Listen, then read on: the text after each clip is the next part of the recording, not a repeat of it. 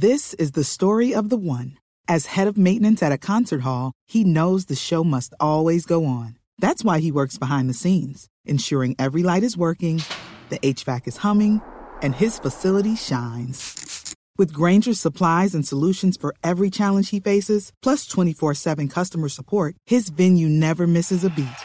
Call quickgranger.com or just stop by. Grainger, for the ones who get it done. This podcast is sponsored by Talkspace. May is Mental Health Awareness Month, and Talkspace, the leading virtual therapy provider, is encouraging people to talk it out in therapy. By talking or texting with a supportive licensed therapist at Talkspace, you'll gain insights, discover truths, and experience breakthroughs that will improve how you live and how you feel. With Talkspace, just answer a few questions online and you'll be matched with a therapist. And because you'll meet your therapist online, you don't have to take time off work or arrange childcare. You'll meet on your schedule, whenever you feel most at ease. Plus, Talkspace works with most major insurers, and most insured members only pay a $25 copay or less. No insurance? No problem. If you want to make progress toward a mentally healthier place, Talkspace is here for you. Now get $80 off your first month with promo code SPACE80 when you go to Talkspace.com. Match with a licensed therapist today at Talkspace.com. Save $80 with code SPACE80 at Talkspace.com. Was Andrew the one that helped you get uh, the podcast back up? Yeah, he did get the podcast. He didn't help me. He did it. Yeah. Oh, don't don't you think you owe him a dinner for that? oh no, he didn't. Got him. This is Apologetics Live. To answer your questions, your host from Striving for Eternity Ministries, Andrew Rappaport.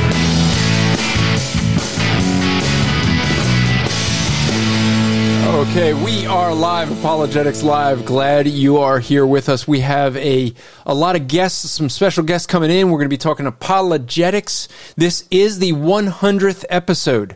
I'll first bring in Pastor Justin because we're going to have, Anthony's going to have to introduce someone who is with him. Uh, Pastor Justin, how is school going? You are kind of battering down and with the books there, huh? Yeah, it's been all these books in the background. They're just it's just flying off the shelf. Well, not those books, but the books for your for your MDiv there. yeah, yeah, it's there's a lot. I've been up uh, seven thirty in the morning, uh, just going and going and going. So it's been a lot of study. We'll have to see if Anthony would ever get around to doing doing that. But Anthony, how are you? You have a guest with you. You're going to have to introduce. I, I have a guest. Yeah. So uh, this is one of our faithful church members, John Hoven. Hello, John. Hi, y'all. So, uh, Andrew, you would have met him um, briefly when we held the Judge Not conference at our church back in the day. Okay. With, what, what, uh, what I'm actually more Justin. What, what, I'm more surprised with Anthony is I see two microphones. You figured out how to connect two microphones to your RODECaster. I mean that for you is a big technology break. That was know? a uh, big it's, leap for me. Yeah, yeah. duct tape, right? My, my guess is your son helped you figure that out, huh? No, no, I, I figured out how to do it on my own. it just plug in here. I mean, it, you know, I, I, I, I do love design it. a crown on a machine and make it for somebody in two hours in my office. But uh, figuring out how to plug in a microphone. well, to tell the truth, the, the, crown does itself on the machine, right? You just you just sit there and watch it. Oh no, no, I, I have to. So there's programs there, but I have to do all the design work and and get it ready to go. So there, there's actually he has, to, he has to he has to push a button. It's hard. Yeah, yeah. I'm sure. Yeah, the, the the thing is, you know, it's, I love when our Canadian atheist comes in and, and busts on Anthony on the fact that he's got a RODECaster, the easiest technology in podcasting, and he can't figure it out. Yeah. so we got a we got a bunch of guys in the background, and uh, hopefully. Um, we will have lots of good discussion. If you guys want to come on in and, and have any discussion, you can just go to apologeticslive.com. It is our 100th anniversary, 100th episode, I should say. Uh, so we've been doing this for quite a while. So in, in honor of that, we should, we should start with the guy that started this with me, and that is Mr. Matt Slick. How are you, sir? I'm doing all right. How are you doing? Congratulations. Glad you're feeling better and all of that stuff. Yeah, yeah, I am. I'm, I am doing better. My my uh, blood pressure's down uh, to normal. Um, now that I'm on, it might go back up. Yeah, that's true. yeah, no, it's stress related, um, but uh, I've been uh, I've been running between mm, anywhere from three and a half to uh, seven miles a day, and um, Wow. lifting and Downhill or uphill? both. Yeah, Treadmill, I don't know. I'm- easier. yeah. I got to ask. You know, I mean, you might make it sound worse than it really is. It could all be downhill. It's, no, it's, Or it's he, or he could be on a bicycle and he's just sitting there uh, on the treadmill with the bike. a motorized bike. I bet you that's There what you it go. is. That's what That's it is. and he just has his feet strapped in, and he just sits there. He's taking a nap. Yeah, I bet you. You re- remember that time when we triggered Matt Slick when uh remember Matt when, when we started talking about social justice and you heard it from the first time from us last year and it just drove you insane. when we when, yeah, when we started does. to try to Yeah, explain well, what it it- was. This is what you need to do. You need to uh be woke. Be woke. Be woke. Yeah, I just woke up a little while ago. I've written about 15 articles on social justice lately. So, uh, yeah. And no, I, I've seen you guys have been pumping some We've stuff out, which it, is yeah. which is great. In, in the dental field, this is what is happening. It, it- we're getting these in all of our magazines now. Um, Really? people- Could you send me a? Uh, could you send me a picture, a photo of it? You know, yeah, just- I'll email it to you later. It's, Okay. it's insane. So yeah, this is all the stuff we're getting now. well, you better be careful what you say here because the social credit system's coming, and uh, we don't want you to get you know docked in some points. Yeah. Get down to where where uh, um, Andrew and I are. We're already winning negatives. Well, so so uh, what we want to do tonight is just you know Matt, we, we'll have you come in first and just um, anything that you'd want to share. I mean, we, we've started this. You and I really kind of started this hundred episodes ago uh, to help people learn to do apologetics. To we we would have people come in, debate, challenge, and you would go back and forth with them, and then I would stop it and go, okay, let's let's do a chalk talk of what, what's actually happening right here, uh, teaching people ap- apologetics. I, I will admit that in honor of you, I did play that intro about Yeah, the, I the meal. figured. I, I, it was just good to watch you laughing in the in the background, but now now you're going to have to explain that that intro. I think. Oh, brother. All right, I have to get the worst part over. And the worst part of it is Andrew has, oh, I hate to say this. Oh, he has repeatedly beat me when it comes to buying meals. Don't And, admit uh, that. Don't admit it. Oh, well, it's true. I've already admitted it before. And Hey, when, when you bought me that meal when we were together in Boise last August, that counted because I was on Striving for Eternity Business. That's not buying it for me. He bought it for you. Yeah, just just like uh, just like the folks this is this is how like it's just so you understand anthony silvestro is practicing being woke. Just taking things and twisting it to Yeah. what he wants to, it to be not what re- really is. He didn't buy me a meal if i didn't have the meal. He bought you the meal.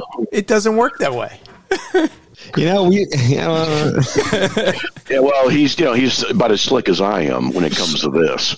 But I remember the my favorite story though is when we went to McDonald's after uh, Manti, and you weren't feeling that good, and at least I was going to be able to buy my own meal, right? Because we kind of struggle about that. And so I go up to the uh, counter and I pay for my meal, right?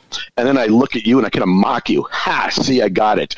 And I walk over to uh, to the Coke machine, and the lady behind the counter goes, "Hey!" And I turn that she goes, "Your card didn't go through." Wait, wait, I went, "No!"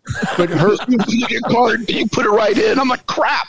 So uh, the best was her her comments. Her comment was funny because so Matt and I are struggling over Matt trying to buy my meal. Yeah. And I you know, he's trying to slip the credit card into the machine and I'm just waving my phone over it. And so it oh, dings. that was a, that was here in Boise, That- no, th- it was that that McDonald's as well. And a different time. different time. And so so she turned to you and said, "You're a loser." Yeah, right. because Funny. you lost was that one. funny. Well, the, when when you ended up when I ended up paying for your meal, she turns to you and goes, "You're such a loser. If you, there was a contest for losers, you'd come in second. Yeah, thank you Oh, very wow, much. that's And, well, you and I were the only ones in the competition, so.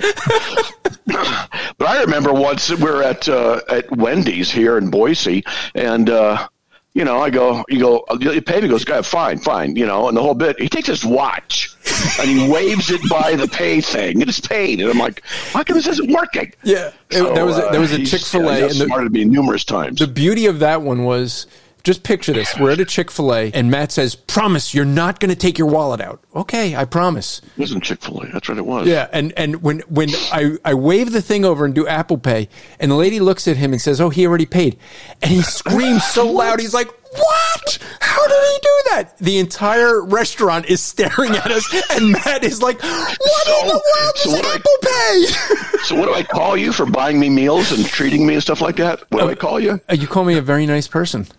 Yeah, because jerk, moron. It's- I'm always insulting him, and people can't understand why why he buys me a meal. I, I started insulting him. So I'm like jerk. Well, So- no. What really deserved the title "jerk" was when I called up your radio show and asked you, "Why do you call me a jerk?" Uh, yeah, that's right. I You had to explain explain everything. That's right. Although I did, I, I did get you once on the live on the radio. We, you and I had gone to the shooting range. Yeah. If you remember that one, where you left your driver's license at the shooting range, Oh, that's right. and, and, and the plan. Nathan wanted me to wait until you know just before I left to tell you that we had it, but I couldn't help it. You were- we were sitting on the radio, and you were telling a story about how you lo- you left your wallet behind with Bill Bill That's a whole other story. Not once, folks. Not once. He he didn't. He he goes. He says, "Bill, let me take you out for lunch," Yeah, and then forgets his wallet. But he doesn't do it once. No, no, no. I did. Yeah. He says, "Bill, I owe you a lunch because of the last time. Let me make it up to you," and forgot his wallet twice. Twice. So I sat there in the studio and said, "No, I, I find it easy to believe that you wouldn't for, that you'd forget things. Andrew, you need to quit oppressing your friends. Get woke, I got to be woke." break some barriers, and let him pay. nah. Yeah, I'm going to get you somehow, some way. It's going to happen. We, we, we ought to let uh, we ought to have Jason come in and, and Ryan Justin says uh, Ryan says 100 episodes in and Matt still can't beat Andrew. Haha, I'm That's looking right. forward to the day right. Matt pays. Yeah. Well, at any rate, yeah, that was not fun. So uh, so Matt, I know you love apologetics. It's something that uh, you you know Christian apologetics research ministry. You've been spending 25 years uh, with CARM. Right. So, what do you, you know, just for folks, what is it? What's your love in apologetics? What is, what do you think's most important for folks with apologetics? Well, when you say the love of apologetics, the reason is is to defend the faith and equip Christian. That's the primary thing. Because of my conversion experience, I had a very profound, very dramatic conversion experience. And then when I found out what Joseph Smith, the founder of Mormonism, said, and his arrogant boast, I call him an LSOC, L S O C, lying sack of crap, because of what he did and how he boasted. And uh, so to defend my Lord and Savior Jesus Christ, that's you know I started studying, and then also to equip Christians because I've discovered most Christians couldn't fight their way out of a wet paper heresy. You know, so that's the idea, and I just started been doing doing it for. Uh, 25 years. That's just the website. I started apologetics in 1980. So I've been doing it 41 years. Yeah. So, what do you think is the most important thing when it comes to apologetics? Trust the Bible, believe the Bible, start with the Bible. In fact, uh, you know, some verses that have been surfacing a lot lately, which uh, I'm using more and more in apologetics, is Roman 1, 1, Romans 1, 18 through 20. For the wrath of God is revealed against, uh, from heaven against all ungodliness and unrighteousness of men who suppress the truth in unrighteousness. So unbelievers are suppressing the truth of God in their sin, in their unrighteousness. Verse 19, because that which is known about God is evident within them. So they have an internal e- evidence, knowledge of God, uh, for God made it evident to them. Then verse 20, for since the creation of the world, this is an external. So the creation of the world is invisible attributes, eternal power, divine nature, been clearly seen, and uh, so without excuse. So there's an internal and an external witness. So I, these three verses uh, lately have become very, very important to me in my defense of the faith. I presuppose their validity, presuppose a Trinitarian God. The scriptures uh, uh, are true, and I argue from that perspective.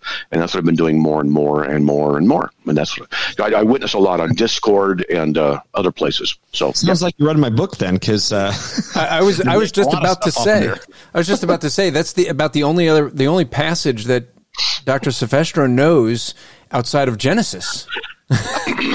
he knows Genesis, and Romans man, one and two. refers back to Genesis, doesn't it? It goes creation. Things have been made. So, yeah. yeah. If, if that Jason Lisle was on here, he would probably talk to you about Jason would say too. the exact same thing. I think he would. So you so you got someone with you there, Pastor Justin. Oh, Yeah, this is my son Wyatt. That's an ugly shirt. You need to exchange that for the one that's uh, red and gray And with a, uh, with a Anthony is telling O you that, that you have the greatest shirt on that he's ever seen. Yeah, he's jealous of you. Very, very So, uh, uh, Matt, uh, let me see what I hope you're doing your Greek Matt, class. this is uh. Wyatt. Um, Hey, Wyatt. So, yeah. Wyatt, how's it going? So, yeah. Hello. Hope to see you guys soon. You guys need to come up up to Cleveland here soon. Absolutely. Yeah. Sure, invite us out. We'll do a seminar. We, can, do, that. All right, so let's bring in because I, think he may be short on time, but he just flew in, and that is Justin Peters. How are you, sir? I am doing well, brothers. How are y'all? Are y'all Good. tired? Yeah, I did it. I did it. Wow. So bad. Yeah. Man. So Justin, you you uh, I know that uh, you were tra- you. I'm glad that you were able to make it because I knew you were traveling and whatnot, and we weren't sure.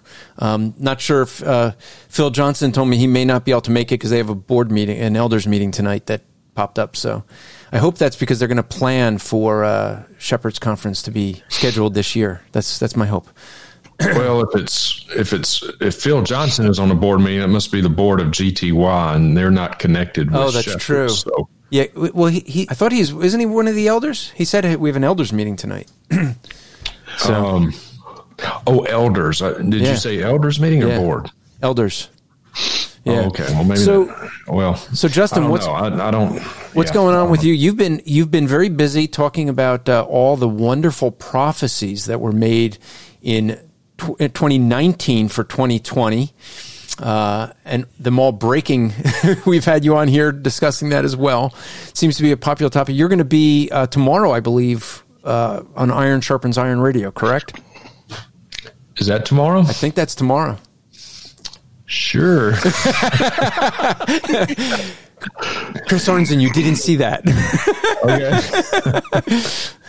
Well, he usually sends us a, you know, sends us something uh, to remind us. So, uh, so Justin, you've been you've been more of an evangelist. You you don't you know people often call you a pastor, and you you quickly correct them and say you're an evangelist.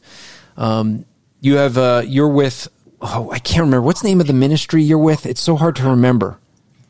I I, I can't remember. Can anyone remember? What would it be? What could it possibly be? I think it's Hot Wheels Anonymous. Hot Wheels. I, I think it's it, was it Justin Peters Ministries. Is that That's the one. that's it? Something Okay. like that. Oh, you're Justin Peters. Wow, you're that famous guy. Man, he's famous. I tell you. And then and then he comes up for his podcast. He comes up with a Greek word that no one knows how to spell unless they know Greek. So didache. Oh, I thought that was detached. Sorry. Detached. That's pretty good. Well played.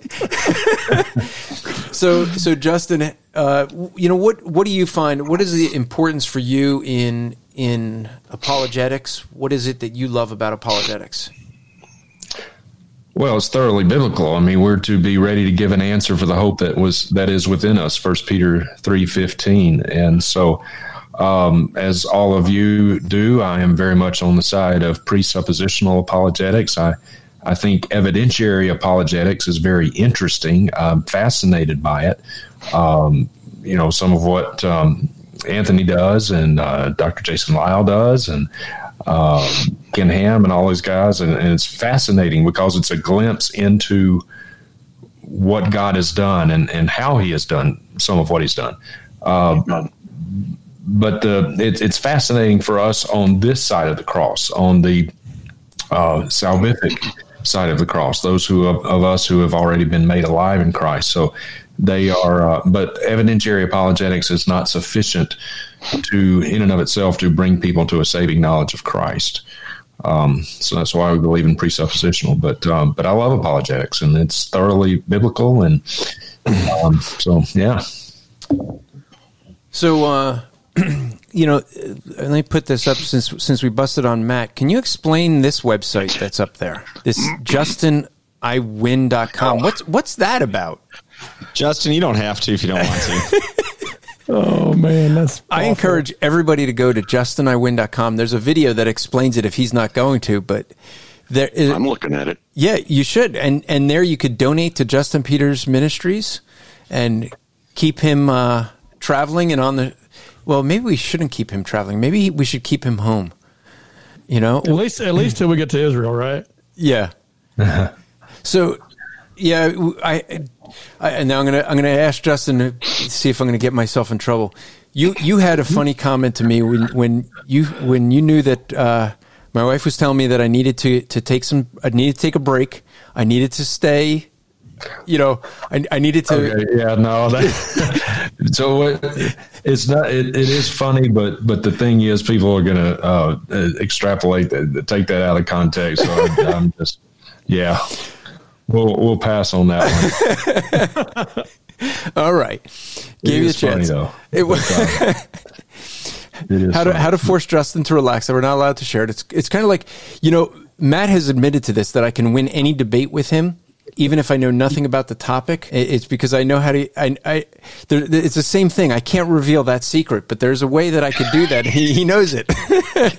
so What, It has to do with see, my what would happen if we did that? Servus Christi would would would would take a, a an excerpt out of that completely out of context, and, and that would be the subject matter of his next video. So you know, yeah. I mean, Servus Christi is, you know. Let me let me. Uh, there, I did. You you brought it up, and let me let me just do a quick share of the screen to show who this guy really is and what he's about. This is a guy who makes his his living. Uh, off of Justin Peters. And why do I say that? Because as you look here, you could see from his website that he really didn't have much going on on his YouTube channel. What happened on this day?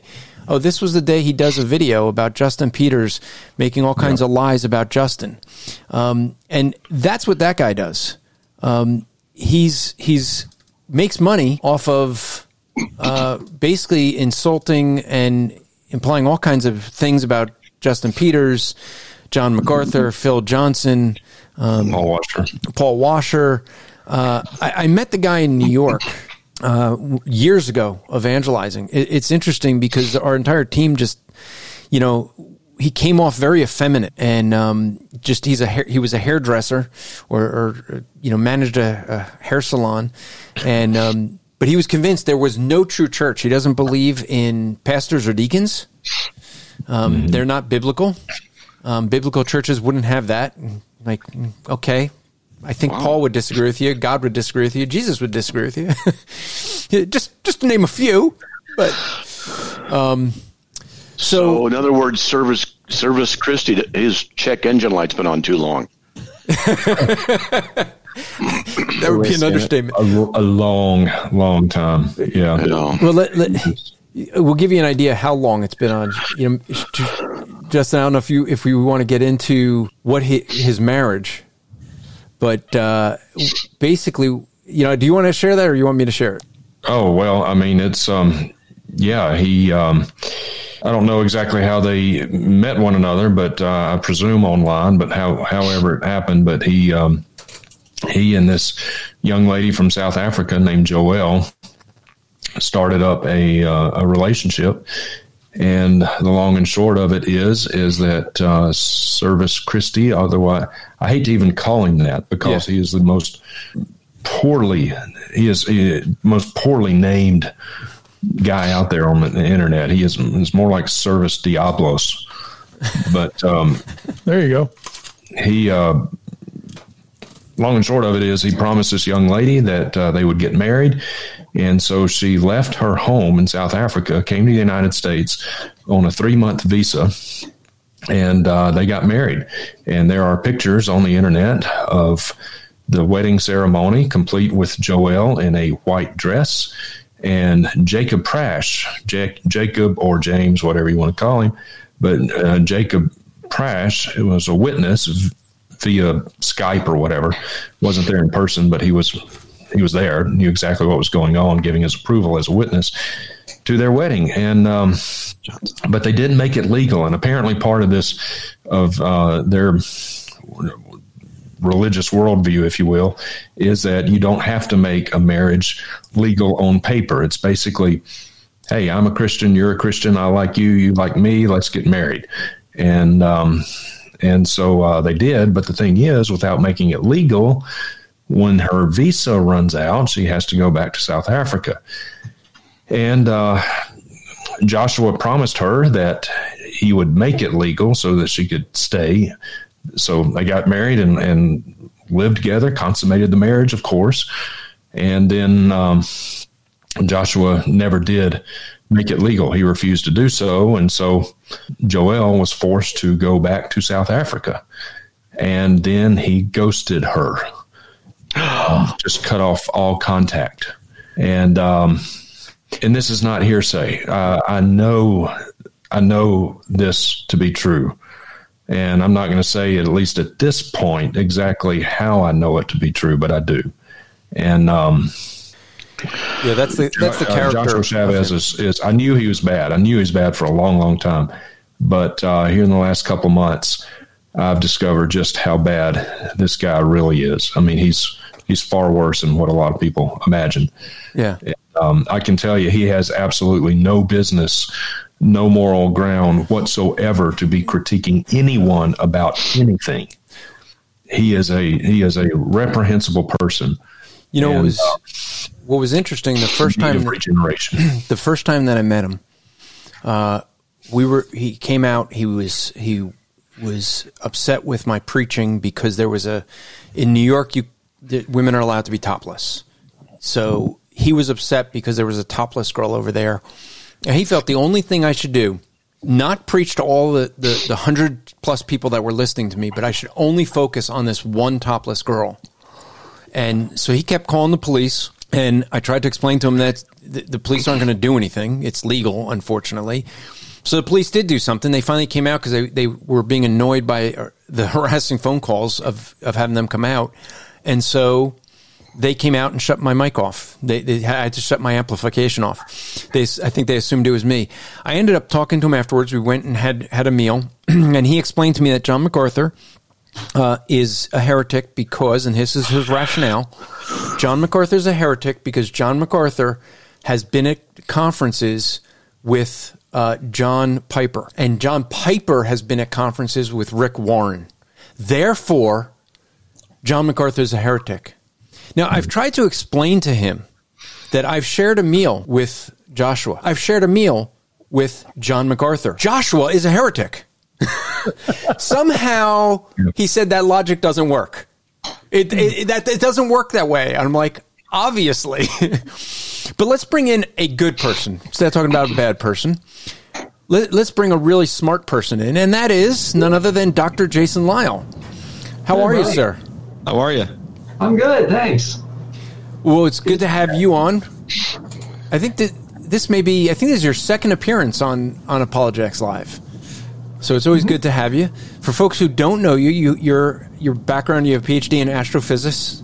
Uh, astrophysicist. I'm trying to say astrophysicist, Physics. but physics. I, I, I, am going to I'm going to tell a quick story that I always love to tell with just with Jason. So we were Jason and I were uh, on the boardwalk in in Seaside Heights, New Jersey. There was a pastor that was evangelizing to a, a military guy for about like it was 45 minutes when I kind of tried to tell him that I think you got a time waster, just move on because 45 minutes you're you're in the same conversation. And then I think it was like half an hour later that I kind of butted in and tried to see, okay, let me see if I can get this conversation to see if it's going to go anywhere. And so I butted into the conversation with this pastor and I start talking to this military guy. And I said, "So what do you guys? What, what's your big issue that you're having with with the discussion?" He goes, "My point is, there's no intelligent Christians anywhere." I said, "How would you define an intelligent Christian?" And he goes, "You show me a Christian that has like a PhD." I said, "What if I had a, if there was a Christian that had like a dual PhD in astronomy and physics? Would that impress you?" He goes, "No such thing exists." And, and Jason is sitting on the on a bench over there. I'm like, "Hey, Jason, can you come here a minute?" And he gets up, walks over, and I said, "Let me introduce you to Doctor Jason Lisle." Dual PhD physicist, astrophysicist, and the guy literally just looked at him and walked away. Walk away. That's all Jason had to do is say hello. He was not prepared for a counterexample, was he? no. You so, know, the one thing I'll say is that uh, below me are the three gentlemen that had um, a, a, great impact in my walk with the Lord and, and, and in my training. Jason, you and I have met several times through the um, uh, ark ark encounter and, and, different different things with my family. And um, uh, I don't know if you saw my son uh, there a minute ago. He was out here. He wanted to say hi to you. Um, Justin Peters and you know Matt Slick. You know, of course, Matt. You know, my, my kids listen to you all the time, and and you know, my, our kids. We go through uh, the logic, the night the night sky thing. Um, stargazing material. We go through the logic material, Jason, that you've you've put on, and um, I, I, just can't thank all three of you enough. Justin, you've been a, a major influence in my life as far as uh, just a, a humble, godly walk. The, a man that's able to stand for the truth, that's unassailable, and that is truthful, and that is um, uh, tender and compassionate, and caring. And and I'll tell you. Um, for you three gentlemen, I mean, I'm not trying to, you know, lift you up too high because, you know, you get a big head and all that. But, but I, I got to tell you, you know, I know Matt will, so I can be careful. but, but, but I just got to say, you know, when it comes to my children, I can't think of, of better men that I want to have influenced my family. Um, I, I really appreciate it. J, uh, Jason, your logic, uh, you're, you're, studying Introduction to Logic. Um, I've been taking my children through it and um, uh, just incredible, incredible material. And I really appreciate all y'all's hard work. You know, so I just wanted to put that out. I didn't know you're doing that with your son. So we're going to be starting his logic course with Anthony. We're, we're Anthony's homeschooling for eighth grade is going to be done early in about the uh, next couple of weeks, and so we're going to do the logic and uh, figure yeah. out another book as well, well for him to, to, do. So if you read if you read Jason's uh, newsletters, I think there's some videos coming out with that as yep. well. Just saying, yes. some of us read your newsletters here. List. so, so Jason, let me ask you the, the, the same question I asked the others. Um, you know, what is for you? What is uh, the importance of uh, apologetics? What do you enjoy most about it? Well, um, what I enjoy about it really is seeing people come to Christ, and also encouraging people who are already Christians and they that they're struggling with some issue. That's the part that's most enjoyable. Uh, but that's not all there is to apologetics. Sometimes we gotta we gotta shoot down bad arguments. I mean that's that's part of it, casting down arguments and a high thing that exalts itself against the knowledge of God. I don't enjoy that as much, but it needs to be done. That's part of my calling as a Christian. And uh, the, the issue for me, biblical authority. I mean, it really comes down to is the Bible the trustworthy word of God or is it not? And we're beginning to see the consequences of what happens in a society when people no longer respect the Bible as the authoritative word of God. Amen. Anything goes. Once you give up the Bible and you want to pick your own morality, anything goes. We're starting to see that. We've, we've been so blessed in this nation because of our Christian heritage. Uh, but I, I, think we haven't we haven't in the church done our due diligence when it comes to apologetics to to uh, uh, teach why it is that we need to believe in the Christian system. Uh, and so that's that's where my heart is. I, would love to see. I want to see the world turn to Jesus Christ. I want to make disciples of all nations, and and to do that, we need to be able to defend the Christian faith. So apologetics is is one uh, aspect of evangelism, really. And it's an important one. And we're, we're, we're starting to see the consequences of that now. So apologetics is as important now as it has ever been, I believe. You know, I like this Amen. comment from Melissa that she says, uh, "I've I've had conversations with atheists about evolution, and when I mentioned Dr. Jason Lisle, crickets become chir- begin chirping. Did you know you had that effect? no. and, and, you know, I've shared on the show several times, and and uh, and probably hundred churches now. It's uh, the Jason. You were the reason. Uh, that you're the person that God used for me back in the day at the uh, Creation Museum. It's been what eight or nine years now. That uh, you were gracious enough to spend an hour with me and uh, flip flipped my entire worldview upside down. I mean, I, I literally walked into the Creation Museum thinking, hey, I'll spend an hour or two here, whatever, get it off the list, and and I walked out telling my wife I have to rethink everything I ever learned, and uh, and so that that was you know, it was your graciousness and uh, and time that uh, that did that. So as you as I've told you before, I've always been very thankful for that. You know, the one thing I'll say that I think the greatest uh, um, videos that I've seen is uh, Jason that you put on with the Creation Museum on uh, on you know the ultimate uh, proof and the ultimate apologetic uh, videos that you did, uh, brother. I watch them constantly. You know, with our church, we take them through. You know, with with anybody that will watch because to me those are just so foundational in in really giving somebody a solid understanding. Um, and you know, of course, I, I, think like with Matt Slick here, um, uh, one of the one of the best uh, videos I've ever seen is one with the no babies, and I had to put it in there. Uh, do you remember the no, the no babies, the the the the fit throwing that happened over that one? Well, I have the I have the audio. Oh, you've got to. I, I, could I could play the audio if you You've want. You've got to play that video All right. audio. Matt will remember this quickly, but this was this was one of the earlier episodes of Apologetics Live yeah. with with John, who uh, who is regularly on here. So here we go. This is what happened. You said statements either true or false. I gave you a statement, and you said it doesn't apply. It's not truth apt. It's not. So a- only truth apt statements would be either true or false. So is it true that I'm talking to you? Is it true? That is true statement. I'm talking to you. Is that true? Yes. Okay. Is it true that babies exist? Um. Well, I mean, how babies how exist? Go down the skeptical babies exist. babies exist. Is that true, or is it not the case that it's true? Um, I would. I mean, if you want to go down the, you know, if you want to be very strict about it, I would be uh, skeptical about. It. Okay, we're done talking.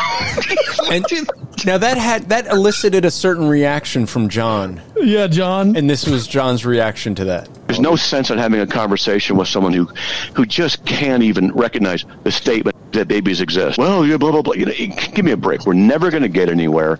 He's not. Uh, he's not having a, a, normal conversation. We're just going to move on to something else. It's ridiculous. Well, he's, he's not interested in a conversation. He's no, no, he's just interested in arguing. I am in infinitum. That's all. I just know. Yeah. Uh, so, you know, I just trapped him. No, find out. Dude, that, that, I already decided. As soon as I said, you know, how's he going to answer this? When babies exist. If he gives me a hard time, we're just moving on.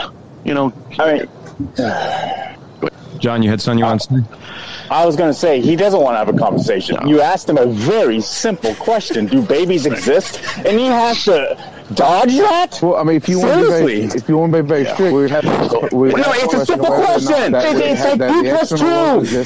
It's two plus two. Okay, it's simple. It's uh, simple. To, you know, it's a simple freaking question. Come on.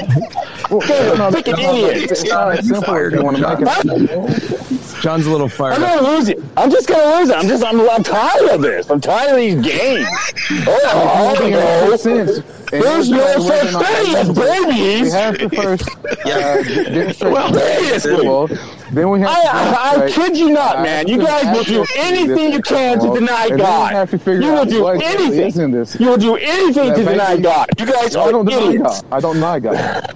So, tell us what you really think, John. oh, he's saying it telling you, man. I just I'm very oh. much aware of Matt's uh, moral trickery. All right. So there's there's no babies. There's no babies. that is that's got to be the classic clip from all 100 episodes. That is the clip that's that most people want to hear. Uh, yeah, we've we've had a couple good clips over over the time. So so uh, Jason, you you've been with a couple different ministries, right? You were with. Uh, uh, Answers in Genesis. You've been with ICR, but now uh, a lot of folks uh, may who may not follow you enough don't know that you're with uh, your you went out on your own with the Biblical Science Institute, which is at biblicalscienceinstitute.com. You want to share a little bit about what's going on there? Yeah, it's uh, we're we're three years old now, and uh, we've got a lot of articles on the website. That's been what I've been focusing on, especially with the uh, shutdowns. Uh, this canceled a lot of my events, so I focused on the website. Uh, it's it's unique in the sense that it's uh, there's a very heavy emphasis on the fact that we are a presuppositional ministry, and that surprises people. They don't know what that word means, and they think I'm a scientist, so I must be an evidentialist. I, I am a presuppositionalist. I use I use evidence. I use a lot of scientific evidence because my training is as, as a scientist, but I do it in a presuppositional way which is to say that I show how evidence confirms what the Bible teaches. And I, I think that I, I, I, think I can say that the Biblical Science Institute, that's really something that, that we focus on is that presuppositional approach. And I wanted to branch out a little bit as well because I, I, I still, um, uh, I still have contact with my friends at Answers in Genesis. I spoke at their Answering the Atheist conference. Uh, it was good to see my, my brother Ken Ham again and, and a lot of other uh, folks there that I, that I miss. Uh, but I, I do want to branch out a little bit into areas of science that maybe are not specifically related to origins. Now, I think origins is very important, and I'm never going to uh, give that up, obviously. I think it's important that we defend a literal Genesis because every major Christian doctrine has its basis in a literal Genesis. But I did hold, want to hold, hold, hold on one second, Jason. Yeah, hold on a second. I want to make sure Andrew heard this because I say this every conference we go to. Every Bible doctrine you can trace back to the beginning of Genesis. I don't. right? I don't disagree with that. I'm not I, the only one who says this, Andrew. No, I'm I've- sorry, I Jason. say you can this. Continue now. No, just- I say it. enjoy being right over Andrew. No, which no, happens no. a lot, but now You're- that I have you to also back this up, it's even better. Okay, see, this is this is again, folks. You're seeing the wokeness of of Dr. Silvestro because just I say jump that. right on, isn't he? The difference, the difference is Anthony that I know there's 65 other books of the Bible. Allegedly, Hey, but they they all have their foundations in Genesis. yeah, You know, you know, one thing I will say, Anthony, is is that's I I think Jason Lisle talks about this in one of his books. He's, he calls that a bandwagon fallacy when you just jump on somebody else's discussion and you're trying to say, "Oh, look what I'm I'm enjoying. Look at we're doing this all together. Yeah. We're all together." No, Jason Lisle's the one doing the talking. You just had had to back him up. here. I well, I, I had I had to do it. yeah. Well, you know, Andrew Andrew was just going to let it slip. So Well, I'll I'm explain sorry, why Jason. why I might have let that slip in, continue a- in a moment. But you know, Bill Bill says this about you, Jason. He says, "Wow, I remember uh, when Answers in Genesis with Da- Jason Lisle uh, came to my church in 2003. He still looks young." So True. you know, got, I got more gray now, but thank you. Okay, we, we have to let Jason finish his. yeah. uh, since you interrupted him, thing now. since I interrupted him. I- I'm happy to have other people that, I mean, we, we all need to be telling Christians that, hey, Genesis is important. It matters. The Christian doctrines go back there. Um, I, you know, I, I uh, learned a lot from Ken Ham working with them, and, and he's still a dear friend of mine and a, a dear brother in Christ. Um, but we all need to be on on that. Uh, we all need to get on that bandwagon. It's not a fallacy. That's that's something we all need to be defending, especially in this day and age. Because if you think about the problems that we're having in society, they can all be traced back to a broken law of God. And the only reason people are inclined to do that, well, they're inclined to do it because of sin. But the way they try to justify it is by saying the Bible is just it's book of fairy tales, and we know that because evolution, millions of years of evolution. That's that's the that's the main killer. That's the the issue that people focus on, and therefore that's what I try to focus on uh, in my defense of the faith. I defend Genesis, and as a scientist, I try to bring in as much science as I can. But uh, it really does. It, it does go back to Genesis, and the other books of the Bible presuppose the truthfulness of Genesis. And so Jesus, when he when Jesus defends marriage, he quotes Genesis one and two as the foundation for marriage. Now, uh, you give that up, there is no foundation for marriage. It's just a cultural trend. And hey, the cultural changes, you know, so why not change the definition of marriage?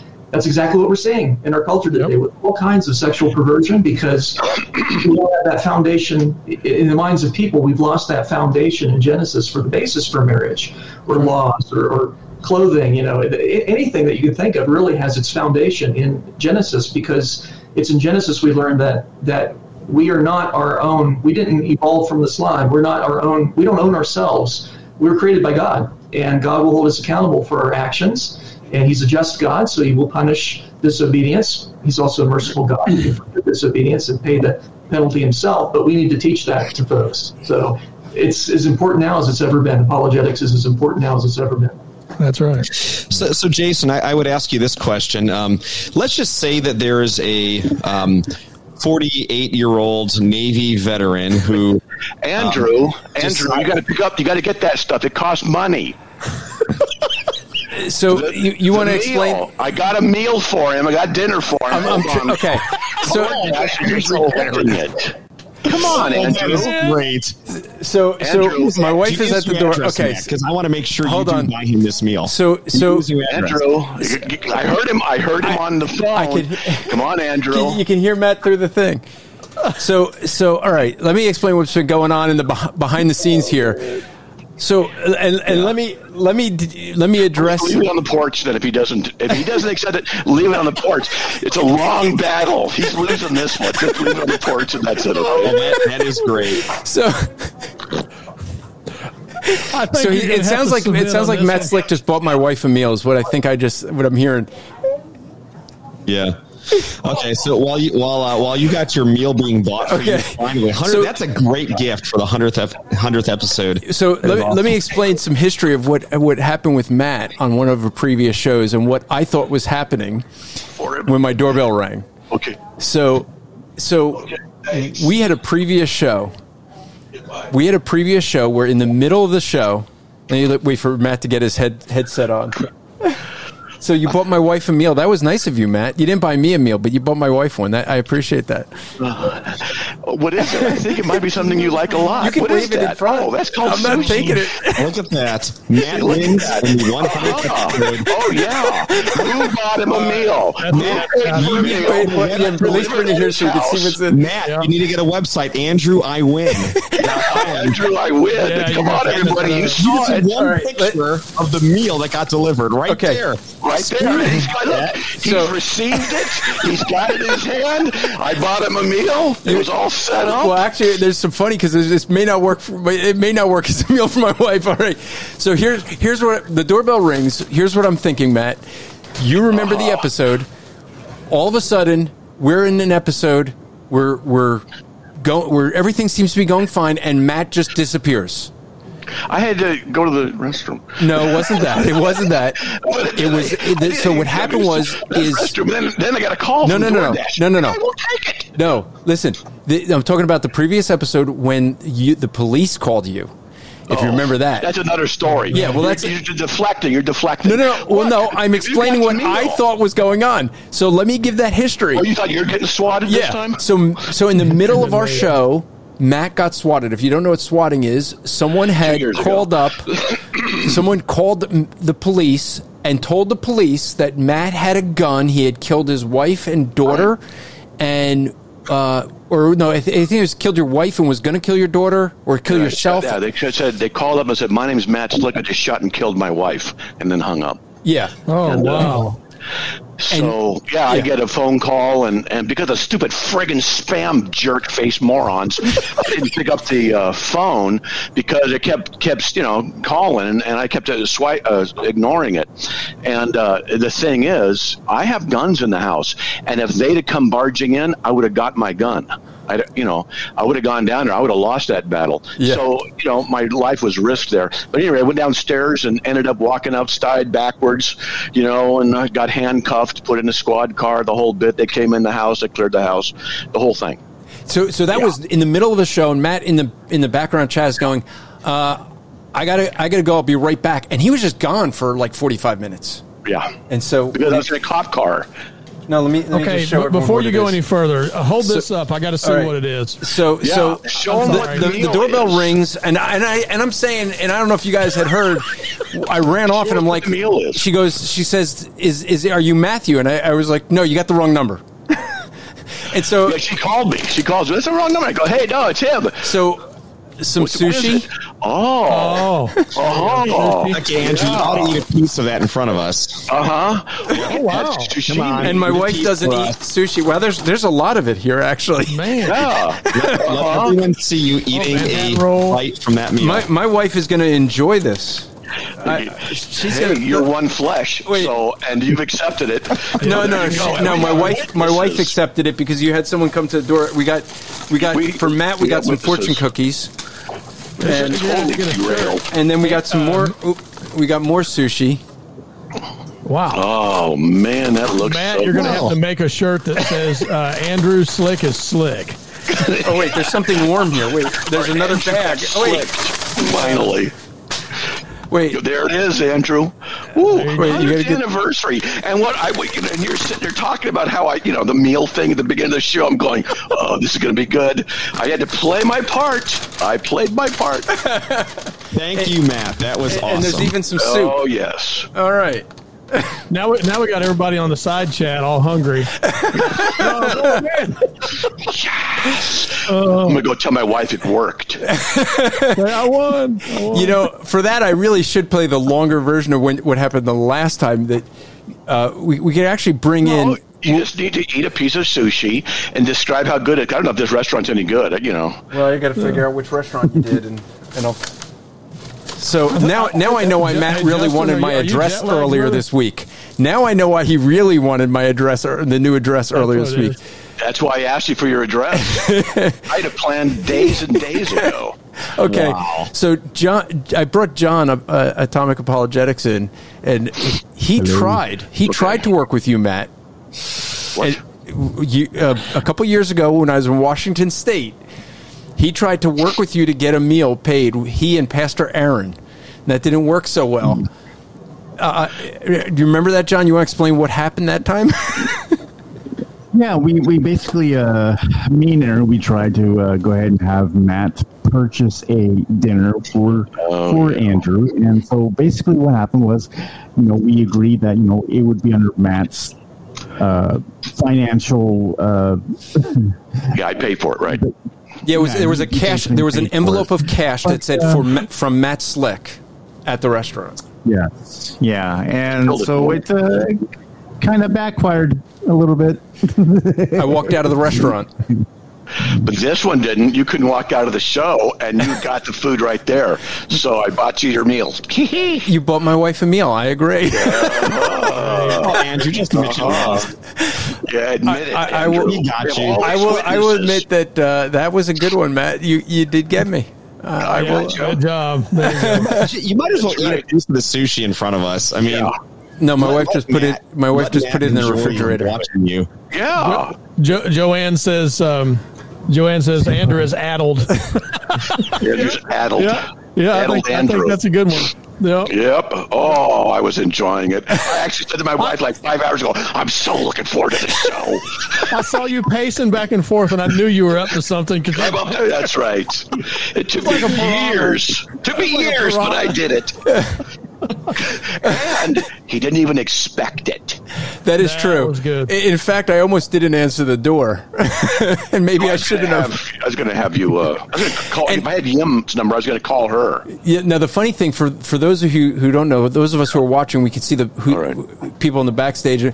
Matt's like on the phone the, this Yeah. whole time. I'm like, all right, I'll wait till Matt is done. I was going to say something. Now I don't even remember what I was going to say. Bring Matt in. Well, on. I interrupted Jason Lisle. Sorry, but, you know he was. I want to talk to him offline about stuff about science. I love science. I, I've been studying this stuff. I'd love to talk to him or have a show. But uh, yeah, sorry I interrupted, but. It, Sorry, but it was worth it. It was totally worth it for me. Uh, you know, what is what is it like nine years that you you've go. been I trying? don't know. I don't know. But this was a glorious, glorious moment. This- yeah, this was better than any of Andrew's. Clearly. I gotta say, I didn't see that, but that was great. That was, Yeah, that I, I will admit I didn't see that one coming. I will admit. Okay, I slick and so quick. we you did- got it. uh, humble clay andrew he has a serious question and since we've got so many um, well-rounded uh, teachers on the show tonight. Maybe one of you guys want to pipe in and throw this throw this uh, an answer this way. Serious question how long do evolutionists believe uh, human beings have been been around? And that's a good question since it's so varied. So if any you guys got want to answer that. Who wants to take it first? They would, uh, they would typically say 100,000 years to perhaps a million years because, in their view, it's not like, you know, primate and then immediately human. There's, it's gradual. So, depending on where they want to draw the line, but that's the number they would give 100,000 to a million years. Yeah, there's a. You'll see them sometimes refer to mitochondria Adam and mitochondria Eve. Um, I did find it interesting when I was uh, debating with. Um, it actually was uh, Jeff Durbin's cousin, Phil Durbin.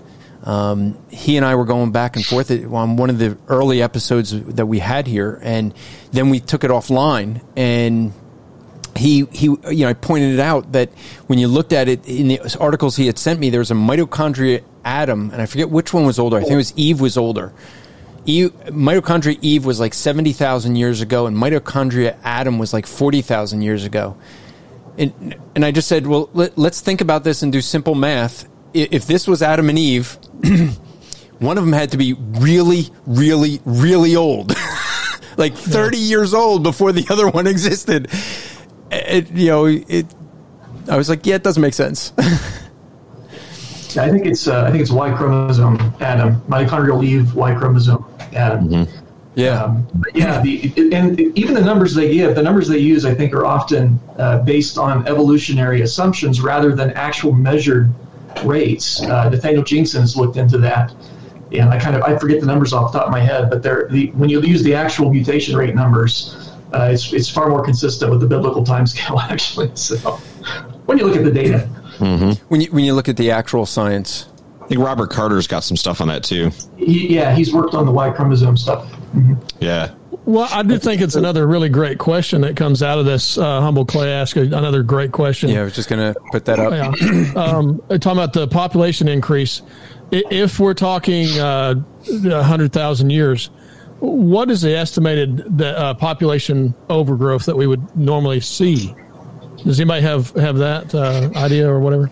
I, I will I'll speak up on that because I recently relooked at this issue because years ago Bill Nye had made some kind of comment about that about human population, and I pointed out that based on the current, uh, it's an exponential growth rate because whenever you have, as long as you have um, no constraints on space and you have sufficient resources. Uh, organisms from bacteria to human beings tend to reproduce in an exponential fashion uh, until they reach the capacity of their environment, which human beings have not yet done. So we're still we're still increasing exponentially. And if you run it back, uh, it goes back to two people at the current rate. It's it's it's it's AD. It's like a thousand AD, something like that. I forget the exact number. So obviously the rate's been a little different in the past. We had you know higher infant mortality rate in the past, and so on. And so if you include that, you can go back a few thousand years. But uh, Bill Nye was using the number thirty thousand years for uh, human beings and I, I put that in. I put that that number in, and uh, it's beyond the capacity of my calculator as to how many hmm. people would be around. Wow. And just so you know, the number of atoms in the universe is estimated to be 10 to the power of 82, I think, or 10 to the power of 80. And that number will fit in my calculator. So it's greater than the number of atoms in the universe, is the number of people you would expect. Uh, if given that we're still in that exponential growth phase. In other words, we should have saturated a long time ago. Yeah. Yeah. You know, one of the things when I was trying to disprove Mormonism, one of the things I did, I just recently found this when I moved. This is my algorithm that I wrote. I actually wrote a computer program to calculate uh, birth rates, death rates to figure out population. And what I was looking to do when you read the Book of Mormon, there are so many people dying, and in in the 1800s, the numbers of people dying in the wars wouldn't have been unusual, but these wars were supposedly, you know, thousands of years of earlier, and you know, the, I just I didn't believe that the death rate explained in the Book of Mormon would match the population rate, and so I wrote a program to kind of ca- to basically to calculate what the population rates would be based on on things. And I was really focused in on on the um, the Book of Mormon at the time, and I, I basically had calculated that the the birth rate in America for the Book of Mormon to be true would have to be 30 times the normal birth rate because their, their death rate was just too high. Well, um, isn't that what Mormons are anyway? About 30 times normal? Yeah, exponentially normal. Yeah. So yeah, I mean, it, it's it's. Um, oh, you're Matt. You're asking what's the YouTube channel that you can see the comments? Okay, yeah. I could get that for you. Excuse me a sec. So, um, yeah. So I mean, it's it's beyond what what you'd be able to. You know, we, we would have saturated a long time ago. You know, well, that's that's not counting death rates. I mean, excuse me, uh, plagues, famine, things yeah. like that. Correct. Yeah. No. What I what I calculated in was I I used the uh, I had used the this was on the back was my chart of from the Bible of when the rates changed. I started trying to look at uh, when you know basically when people started having birth to when was the latest we saw them having births. Try to get an age because they had birth for a lot longer, so you have to take that into account. Um, then you start all over with Noah. So I, I had put all that in there.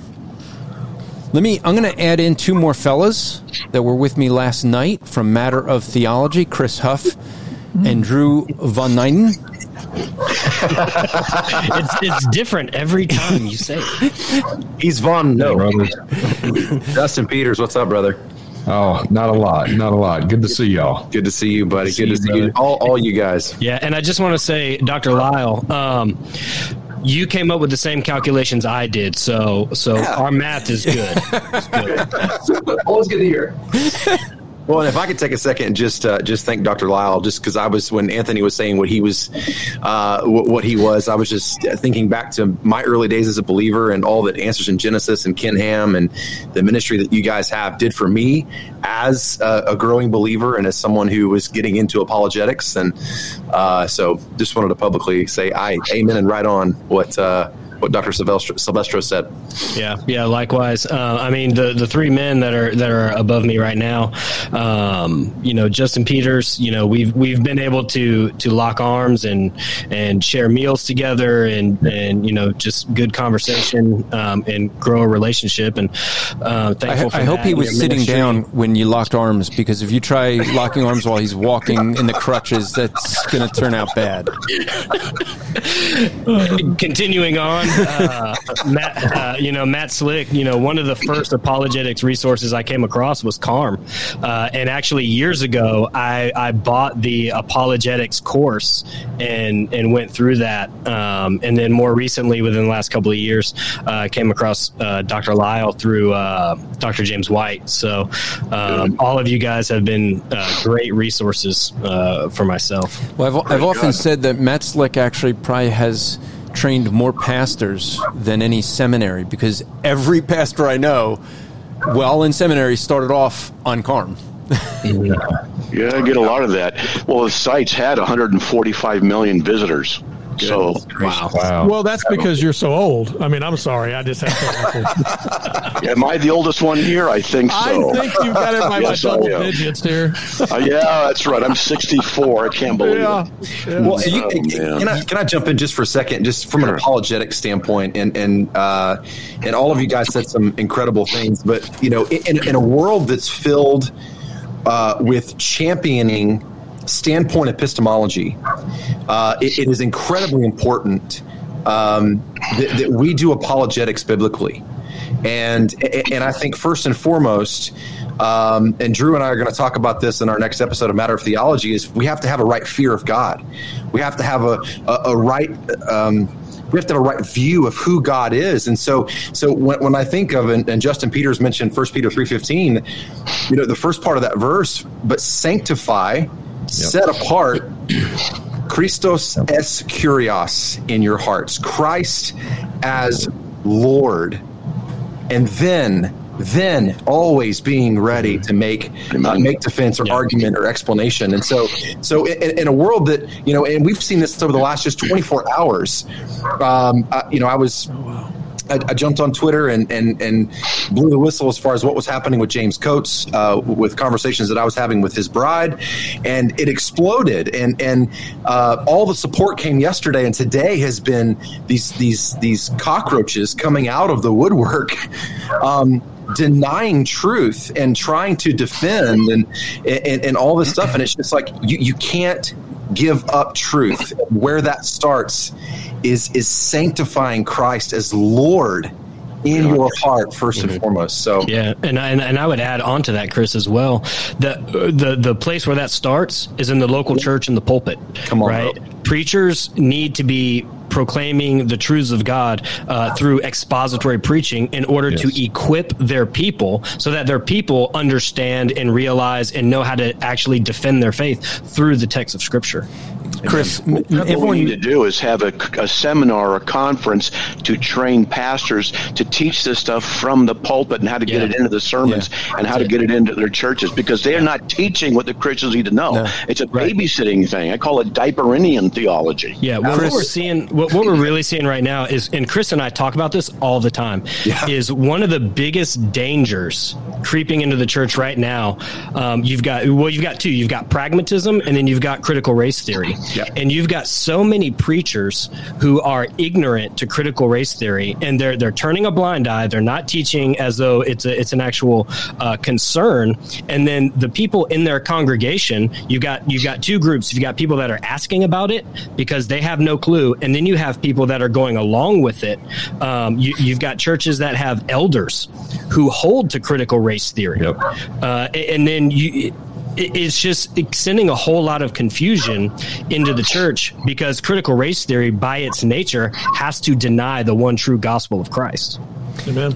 Um, one, one of the things, if I can jump in here yeah. real quick to tack on, one of the things that alarms me so very much about social justice and all that that entails, intersectionality, critical race theory, all this stuff, is, is that with like the issue for which I'm most well known, dealing with the Word of Faith, New Apostolic Reformation, all that stuff, as serious of an issue as that is, and it is because it is the face of Christianity around the world today, unfortunately. Yes, and I'm obviously very concerned about it. But with with that issue, we've never had any of the to use that term heavy hitters, if you will, within our soteriological circles, uh, teaching it yeah. or buying into it. We, you know, we have some people scattered in our pews, right, that to one degree or another are influenced by Joel Osteen or Joyce Meyer, or you know, da da da da da. But we've never had any of the well-known names in our movement teaching it.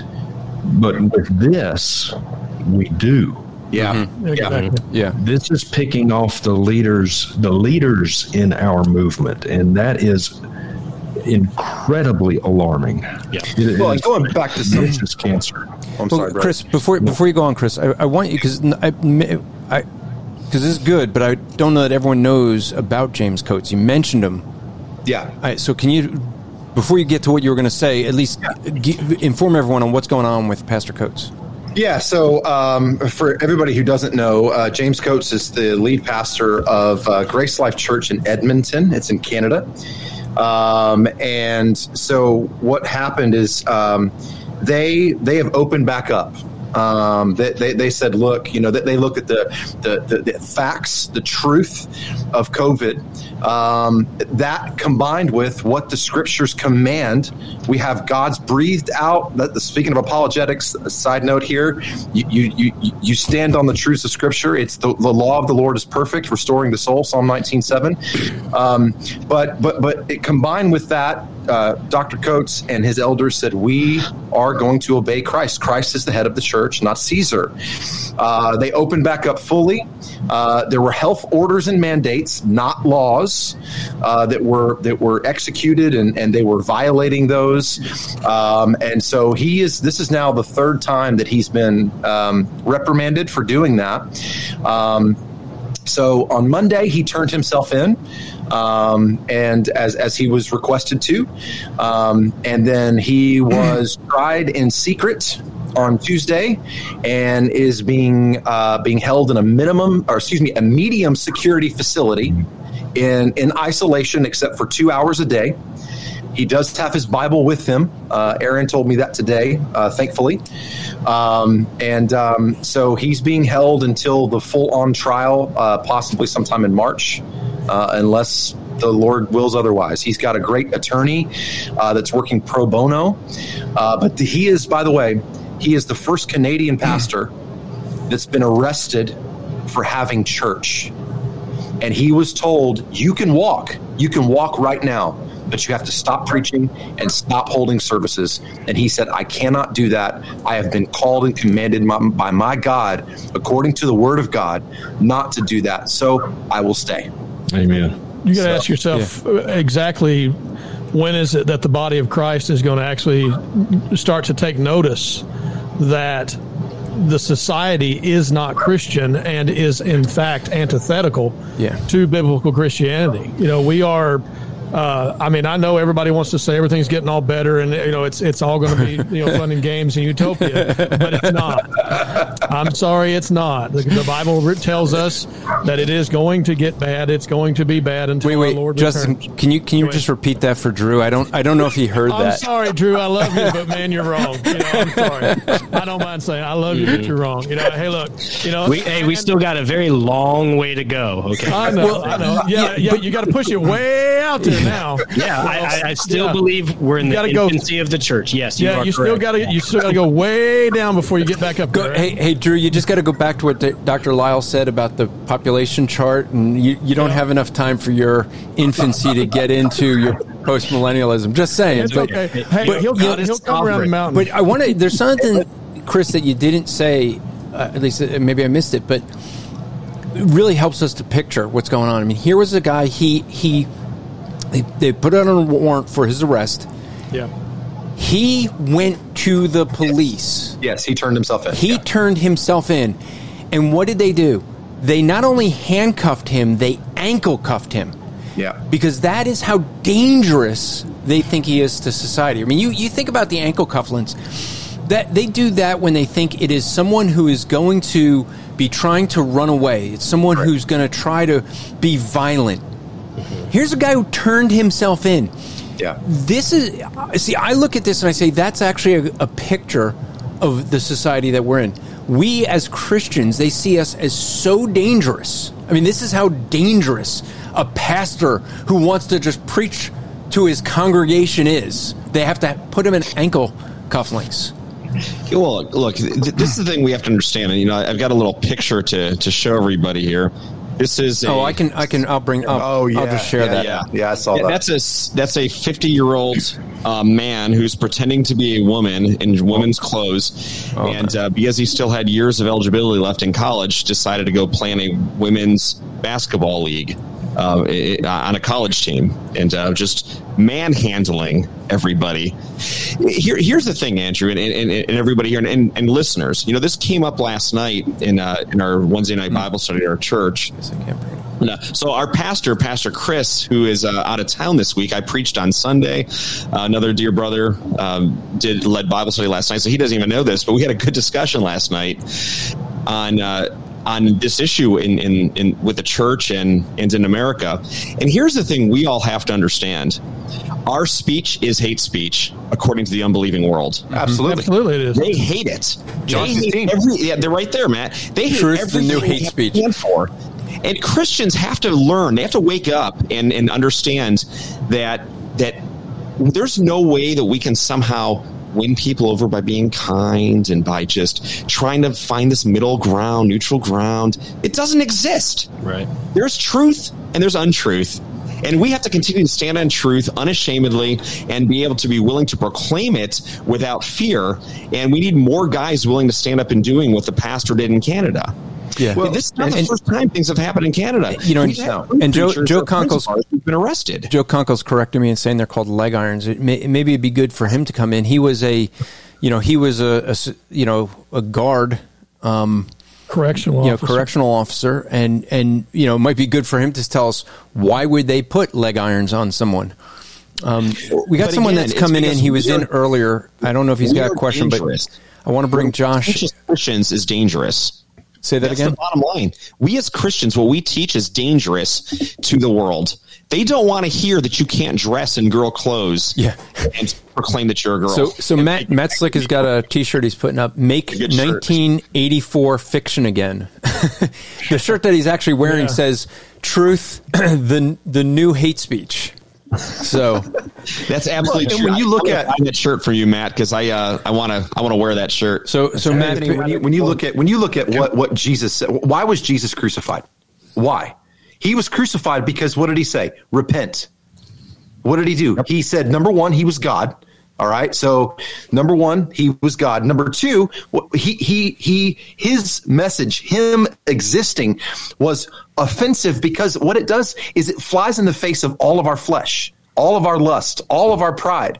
And so Dr. Silvestro, you're absolutely right. They hate us. Mm-hmm. They hate our message. However, that doesn't mean that we we give up that ground. That's right. You know, I think back to something we were talking about a second ago. Matt Slick, to your point, you know, we need to train pastors. Well, look, if more pastors would stop expositing movies and their own experiences Amen. and start teaching the word of God, Yep. then you would have better apologists in the pews. Yep. yep. Well, and th- and that's what I said last night when we did the show, Chris, last night about Pastor Coates. People are saying, "Well, what what can we do? What can we do?"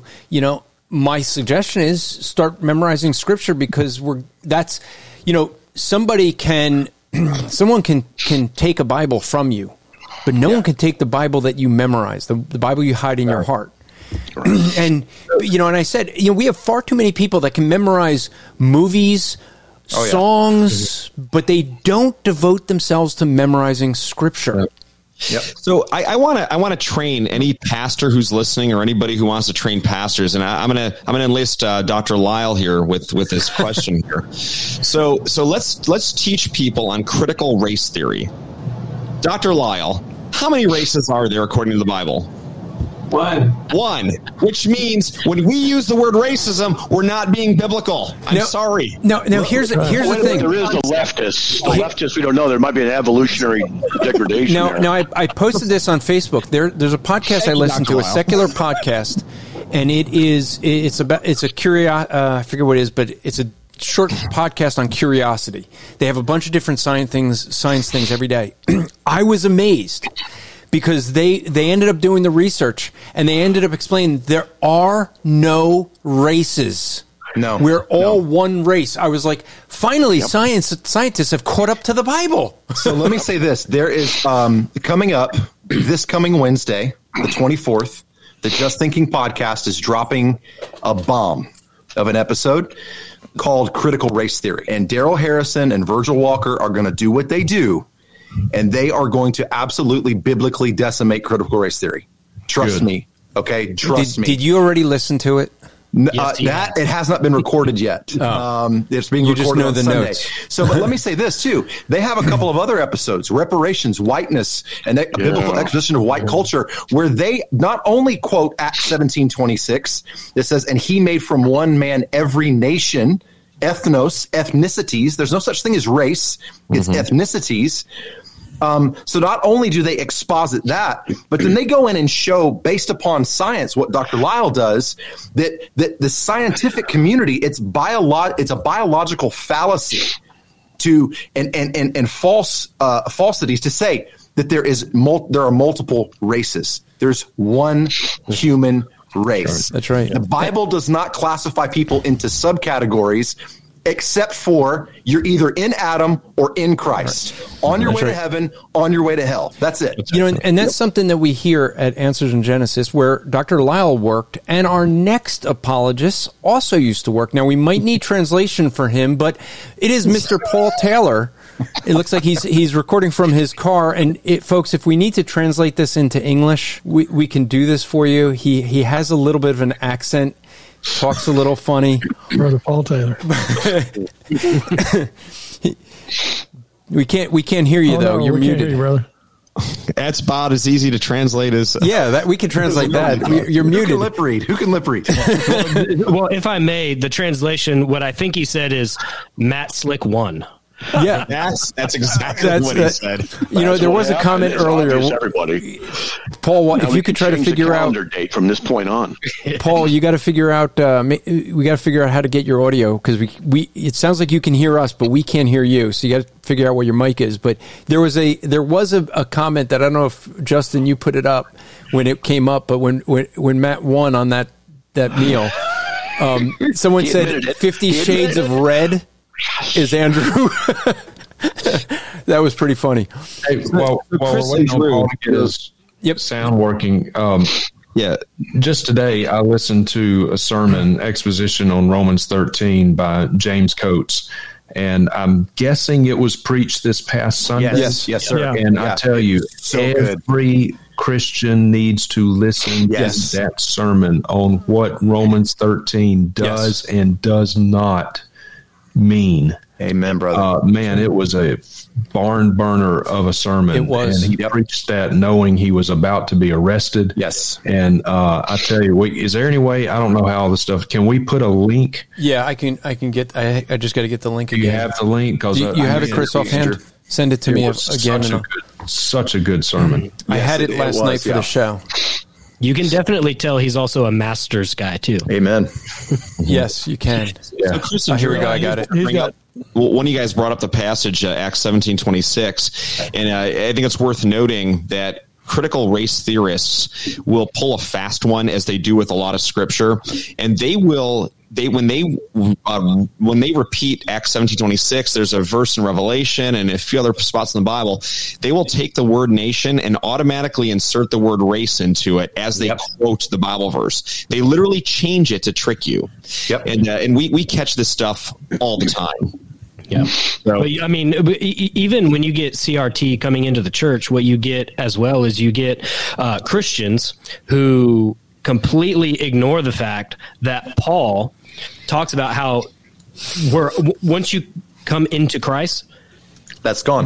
That, that, there is no separation. There is no Jew. There right. is no Greek. There is no bond bond servant. There's, there, there's no yeah. There is no master. We are all one in Christ Jesus. So you really have to do a whole lot of hermeneutical gymnastics to get around those things. Look at Lecrae. Look at Lecrae. Right. I mean, yeah. this, this this this from the guy who used to say, "Hey, kill me if I don't preach the gospel." Uh, yep.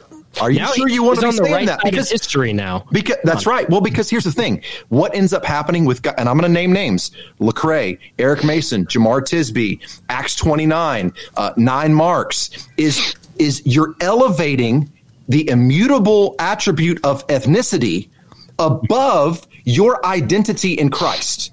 You have made an idol mm-hmm. out of something that you didn't even do. Right. God gave you that ethnicity. Yeah. He's the one that formed you in your mother's womb. Stop worshiping yeah.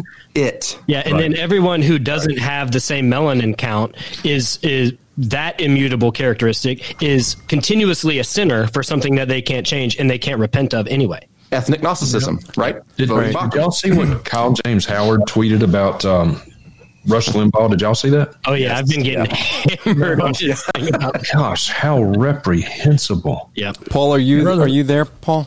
Let's see if we can hear him. No, we no, still can't still hear can't you. Hear you got to have your volume down or something, Paul. You you you got to check what mic you're using.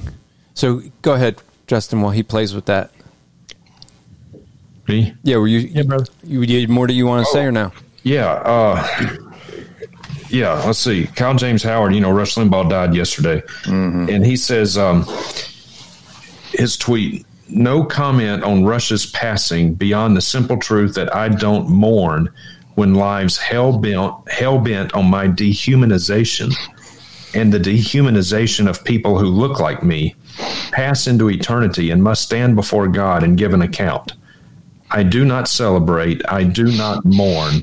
I do rest easier that for someone who claims to be a minister wow, of the gospel, mm-hmm. that is that that is as you said reprehensible because you you know I think Andrew said it last night. You know, uh, Rush may have been a a Roman Catholic.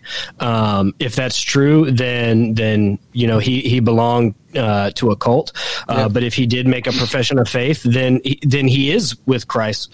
But at the same time, whether he if he was not in Christ and you claim to be a minister of the gospel, you should mourn because that right. is a soul that is burning in hell. Yeah, and that right. should not bring us satisfaction. That should not cause us to rest easy. In fact, that should ignite a fire for us to proclaim the gospel even more, even That's to right. our enemies. You know, hey, the, the thing, especially to our enemies. The thing mm-hmm. that you end up seeing is, you know, with even within Christian circles, politics has become more important than the gospel. That's right. You, you have people yeah. that are making issues based on their politics. Left and, that's, and right. Yeah, yeah, yes. left and right. Yes, sir. There's, there's fake news on both sides, folks. If, if you don't believe there's fake news on the right, what, what's the date that Trump is going to take over again. Now it's March something that yeah. everyone thinks he's going to March fourth. March fourth. I mean, you know, it's like prophets are saying that. Yeah, man, we would have been at ShepCon. Dang it. Yeah. Now let me let me bring up yeah. there. We got a guy who's been waiting in, in the backstage for a while. I don't know if he's got a question, but let me bring Josh in and ask if he's got. You have a question for us tonight? Oh, we can't hear you either. You you and Paul are in the same boat there. Yeah. Well, I, I, think we got a question for Justin in the meantime. So, Justin, here's a here's a question for you. How do we respond to a popular ga- guy named Marcus Roger who is claiming to be a modern prophet and has 96% accuracy when prophesying? should we accept him or trust him? And my quick answer is, is we should stone him. Hey, I've, I've, got a rock right over here in the corner. Yeah. I'll but, pick it up. But Justin, I'd, I'd really, would you answer that question for us?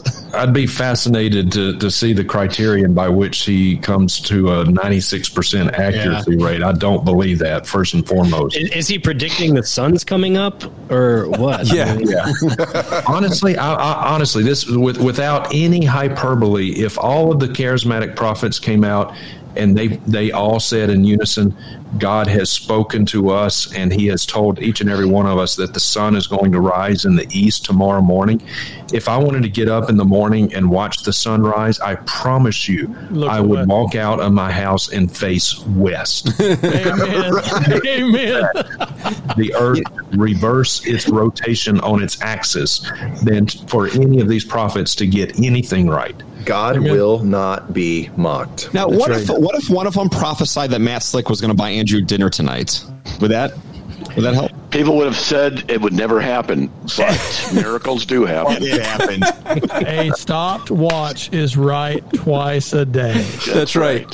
And and a Matt It Slick doesn't, hey, but it, it doesn't can be mean slick that it, doesn't once. mean that it's a working watch. We'll Yeah. just put it that way. but and a, and a and a Matt Slick can be slick once a decade. There you go. hey, but you got to understand something, Andrew. This was pretty impressive on your 100th I- anniversary with a bunch of witnesses, important people.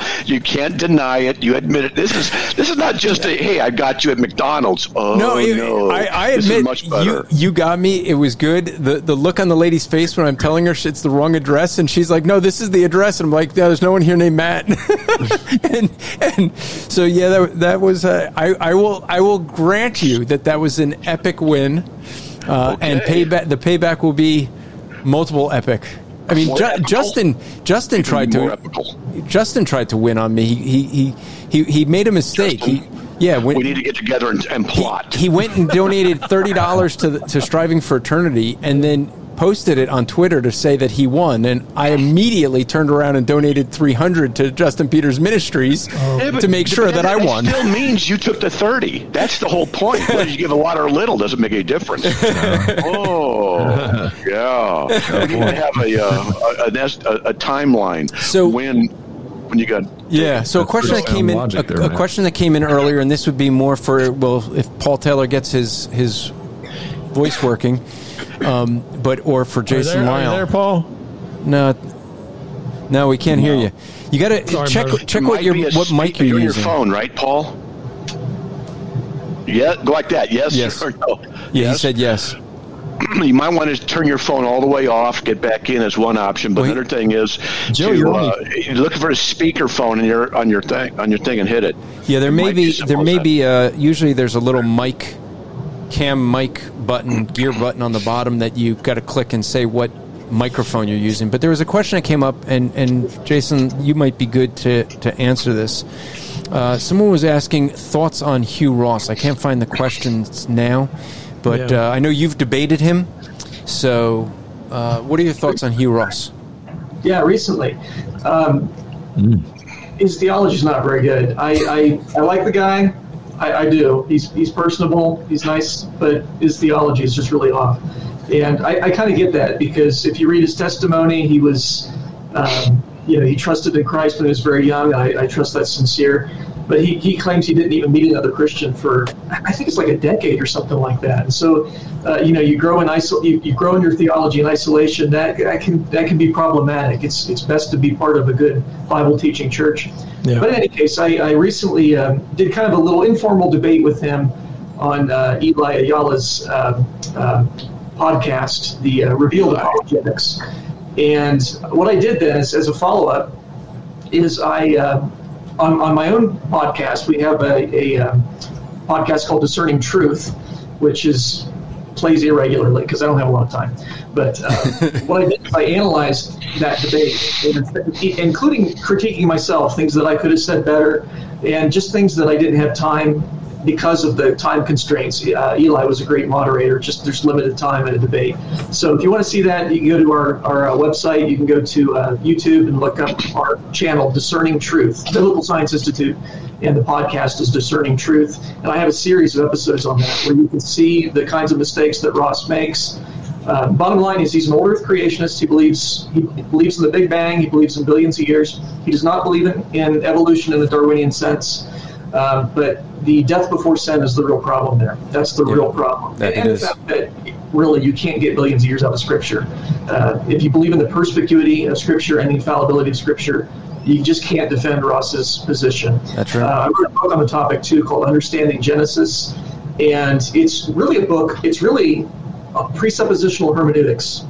That's what it's about. Because I, I wanted to make an argument that you need to follow the Bible's instructions on how to interpret it, and you really do. And in by the impossibility of the contrary, any alternative would make communication impossible. That's right. And so that was my argument in the book. And then I gave examples of hermeneutics and how not to do hermeneutics. And uh, th- three chapters are on Hugh Ross because he, he argues for for an old Earth, but he can't do it in a in an exegetical and hermeneutical fashion. Yeah, you know, it's I, I think he's really saved. but his theology is not very good. when I was when I was teaching through Genesis, I was using your book. It was actually kind of interesting because one of the other things I did was use some of the the books that I have from my upbringing of Judaism and reading through some of the rabbis, and it was very interesting. I, there was a rabbi who ba- who had this comment. The, the the commentary was that the rabbis do not question, and you don't see Moses even ex, you know saying where God came from. It has to be accepted that he is. And I was like, so the rabbis are presuppositional. Good job. There you go. so I think Josh worked out his his microphone. Let's give it a shot. Josh, are you there? Yeah, I'm here. All right. So you have a question for us. Um, yeah, just in apologetics, what would you guys say? Um, well, I guess the balance between evidences when speaking to, say, an atheist, evidences of our faith, and also the presuppositional approach. Um, how do you balance those? I guess is kind of the question. Can I jump in? Yeah, I was gonna say, who wants to take it first? Go for it. It's not a question of balancing evidential or presuppositional. I'm 100% presuppositional. Gotcha. Uh, the question, the, issue is how do I use evidence? So, so it's not, it's, you know, and, and that it really depends on the situation. Now, if I'm with uh, an atheist who is interested in science, I tend to use a lot of scientific evidence. But how do I use it? That's the key. It's not how much evidence you use, but how do you use it?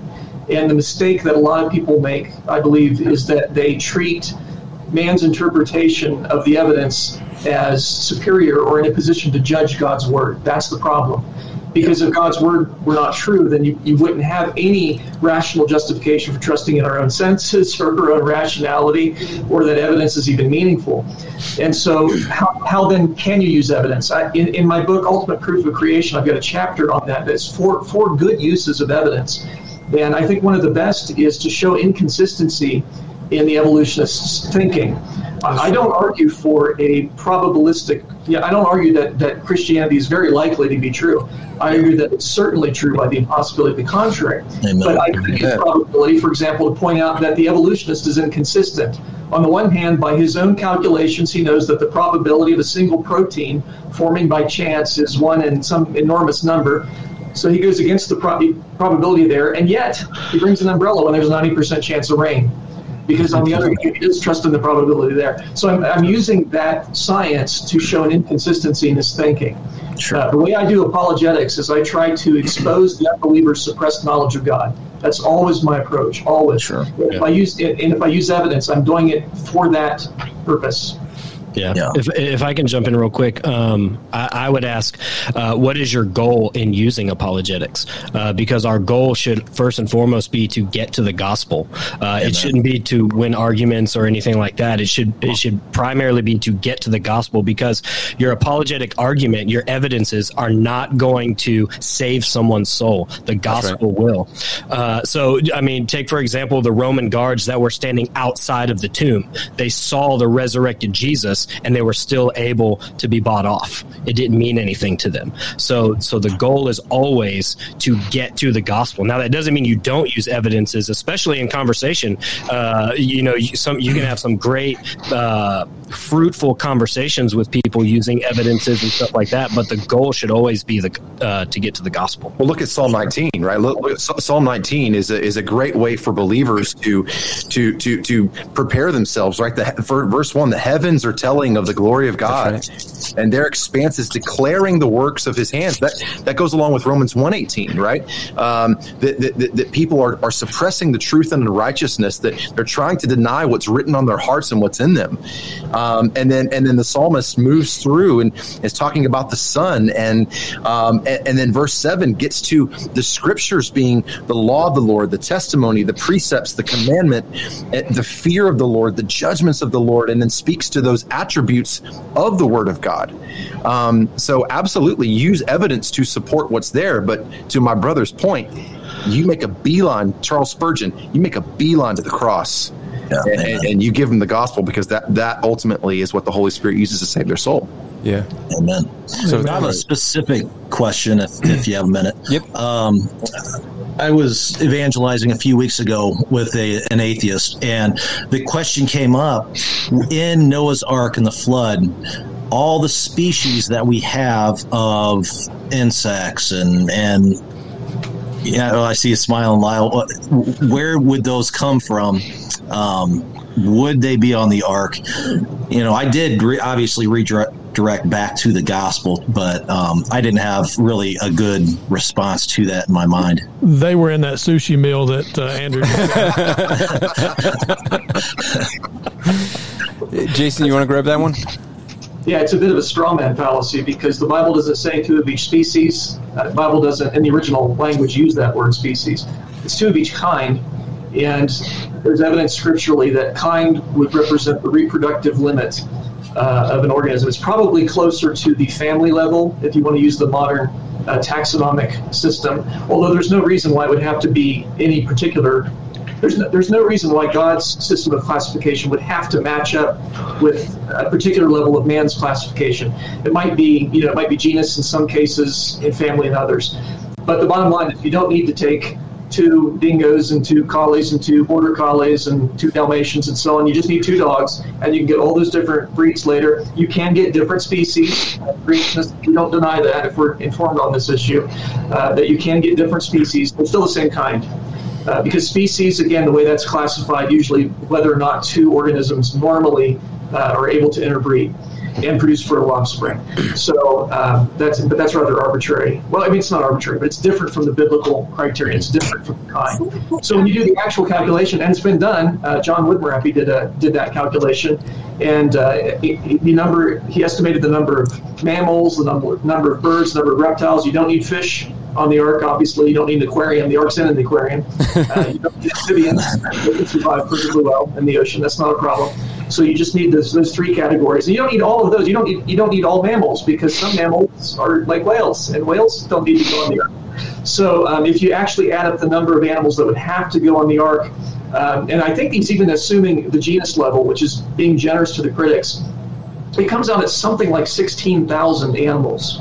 And Woodmorappe even did the calculation of how much space they would take up. And he included for extinct species too. That includes things like dinosaurs. Uh, there's only about 100, I think there's about 50 to 100 kinds of dinosaurs, so they, they don't actually take up that much space. People think dinosaurs are big, but only a few got really big. And even they started out small because they hatched from an egg that's that big, so yeah. they weren't all big. But um, in any case, there's plenty of room on the ark, so to, to get those 16,000 animals, and then they can diversify afterwards. And we even have really good scientific models on that on diversification. Dr. Nathaniel Jeanson uh, has uh, done some research on that topic.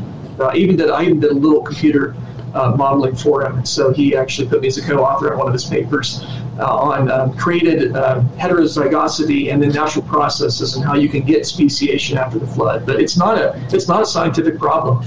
The the you add up all the space that the animals would take up. It's about half of the space on the ark.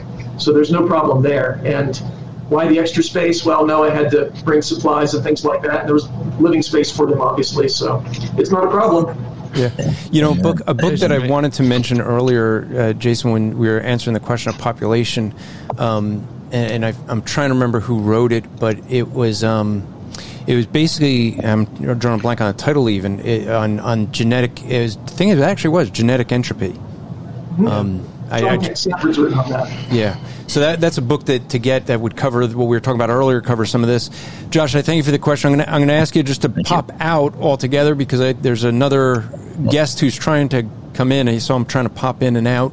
There's a question. This one that I'll give up to Mr. Peters. This looks like this would be up your alley. Joseph asks, "Can you guys discuss?" spiritual warfare and how to live in light while realizing you will still continue to struggle with sin. Before you do that, hold on just a second, Andrew. Um, uh, Matt Slick gave the greatest answer I've ever heard on this topic. Um, and he's so good that he forgot it. All right, wait. Mean, are you, can sure he didn't get it from someone else?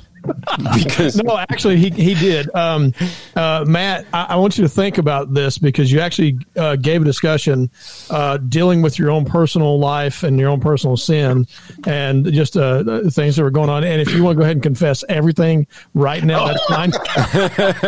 we're going to be we don't we only have 40 minutes left or 20 minutes left all right that that would that would take uh, like 50 years well we just can go roll on the A category. tonight.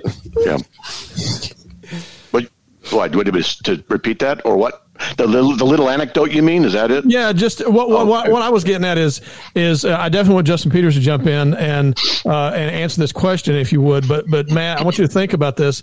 Uh, the, the the the the statement that you gave, the answer to this question is I'm a Christian and I'm going to sin and I have to get over myself and I have to realize that I'm not perfect. And I I, I loved how you said that because uh, as a as a as a sinner saved by the grace of Almighty God, I know that God is sovereign over all things, and He died for my sin, and I should want to fight harder.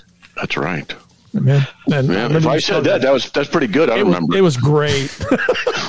you know you, you ought to write that down somewhere because it was really good. you know there's there's times where Matt my sin it's it's like this thick so far. there's times where Matt tries to say that things he he said were from him like you know like demons of a feather flock together I put it out on You- Facebook you- first oh, Flying demon baby. I'm, I said that one. I remember that one. yeah, he did say that but I put it online first that's right.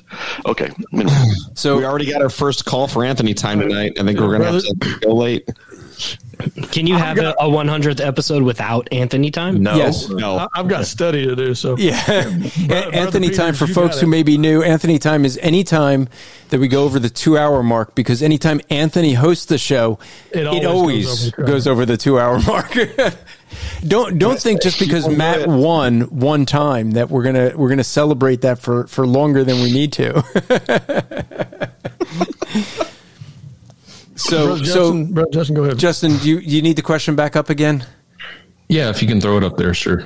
I, I really don't want to throw up anything, but especially after Matt bought the the meal. But That's so, right. so the question was, can can you guys discuss spiritual warfare and how to live in the light of realizing you will continue to struggle with sin? Well, um, that's a great question, and uh, the vast majority of people have a, a very uh, unbiblical and um, unbiblical notion of what real spiritual warfare is. Most people think spiritual warfare is about swashbuckling demons, and you've got to break generational curses and bind Satan and cast out demons, all this kind of thing. And you know, for one thing, all these people going around binding Satan. Somebody sure keeps letting him back out I wish they would stop, don't you? you know, maybe maybe before you go around trying to bind Satan, maybe you ought to find the fellow who keeps letting him out and bind him first, and and then go bind Satan.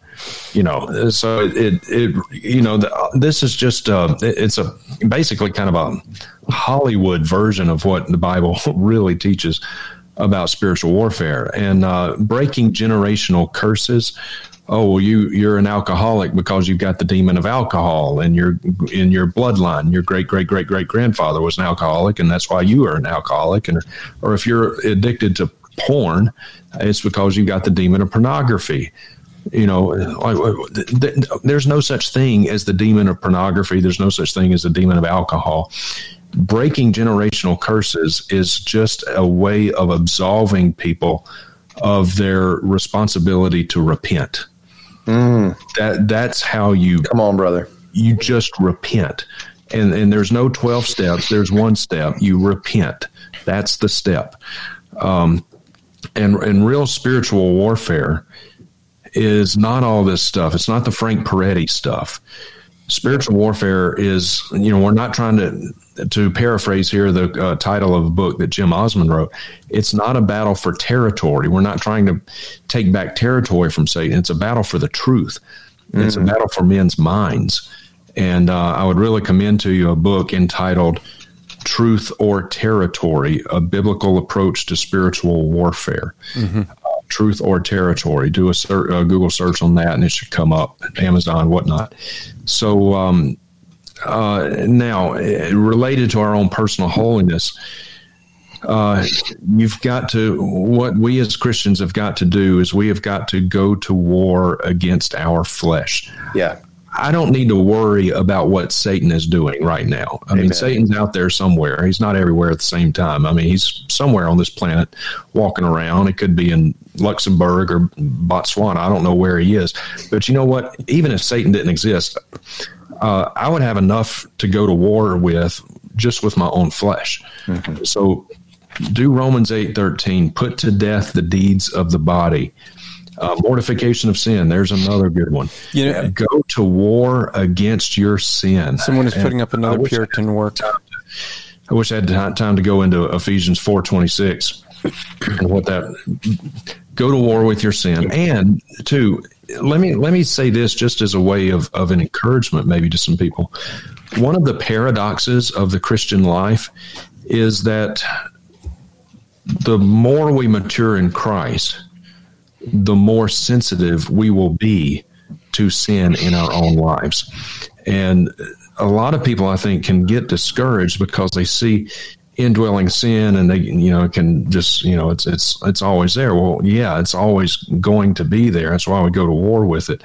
But as we grow in our maturity in christ we grow in the grace and knowledge of christ um, we're going to become more sensitive to sin. I hope if the Lord allows me to live another 10 or 20 years, um, 10 or 20 years from now, I'll be more sensitive to, to sin than that than I am at this point. That's really not even kind of on my our, my radar, so to speak. So um, as we grow in holiness, well, we will become more sensitive to sin. Mm-hmm. Uh, but I tell you what, it is it is a daily battle. You go to war with your flesh, and um, salvation is not perfection. Yeah. It mm-hmm. is direction. Right. Which yeah. direction is your life going? Amen. Wow. So, uh, salvation is not perfection; it is direction. Uh, we as Christians can and do sin. We stumble into sin, but as Christians, we don't swim in it. Mm. Yeah. We don't relish. We don't practice we don't look for opportunities to sin, and we don't justify and, it either. Right. And you we don't the, justify it. That's right. And we I don't make about, excuses for it. Mm-hmm. Hey, Justin. Um, John here wants to ask you a question on okay. this. Hey, John. Yep. As you were talking about, um, you know, as we grow as a Christian, um, and we grow in our knowledge of God over time, we're more aware of our sin and uh, I don't know. This is maybe a no brainer. I don't know, but it, do you think we that we need the gospel more in order to not be overwhelmed? And do you think that that that that happens to a lot of Christians that they become very overwhelmed with their sin? Um, we're never going to be perfect, and, and we're always going to have to deal with it. But do you think? That we can be robbed of joy and even um, just kind of performance based. I don't know. I mean, yeah, you think we need I, the gospel more? I, oh yeah, yeah. We, I'm kind of overwhelmed with my sin a lot, hmm, and right. I'm fighting my sin, but I'm really aware of my thought life and all and just all kinds of sin. And um, you know, it seems like I'm overwhelmed quite a bit. Do you think that being saturated with the gospel helps us to be not overwhelmed and really be I don't know what I'm trying to say. Well, Justin, may I, may I jump in just yeah, for yeah, absolutely. one second? You know, Paul Washer said this, and, and, and I will never forget this quote. He said, An initial look at the gospel is what saves us. Uh, once we're saved, a continual look at the gospel is what sanctifies us. Mm-hmm. Yeah. And I, I, I, think about, you know, one of the things that we as believers, I believe, uh, wrestle with and struggle with is an improper hamartiology. We, we don't have a proper understanding of sin we, to Justin's point, we're constantly, uh, and I want to get to, to, to his question in just a second, but we're constantly blaming Satan for our own mm-hmm. lust. When James says that sin is begins with a thought, mm-hmm. Matthew or Mark 7 mm-hmm. it's not what what goes into the man that defiles him, but what mm-hmm. comes out.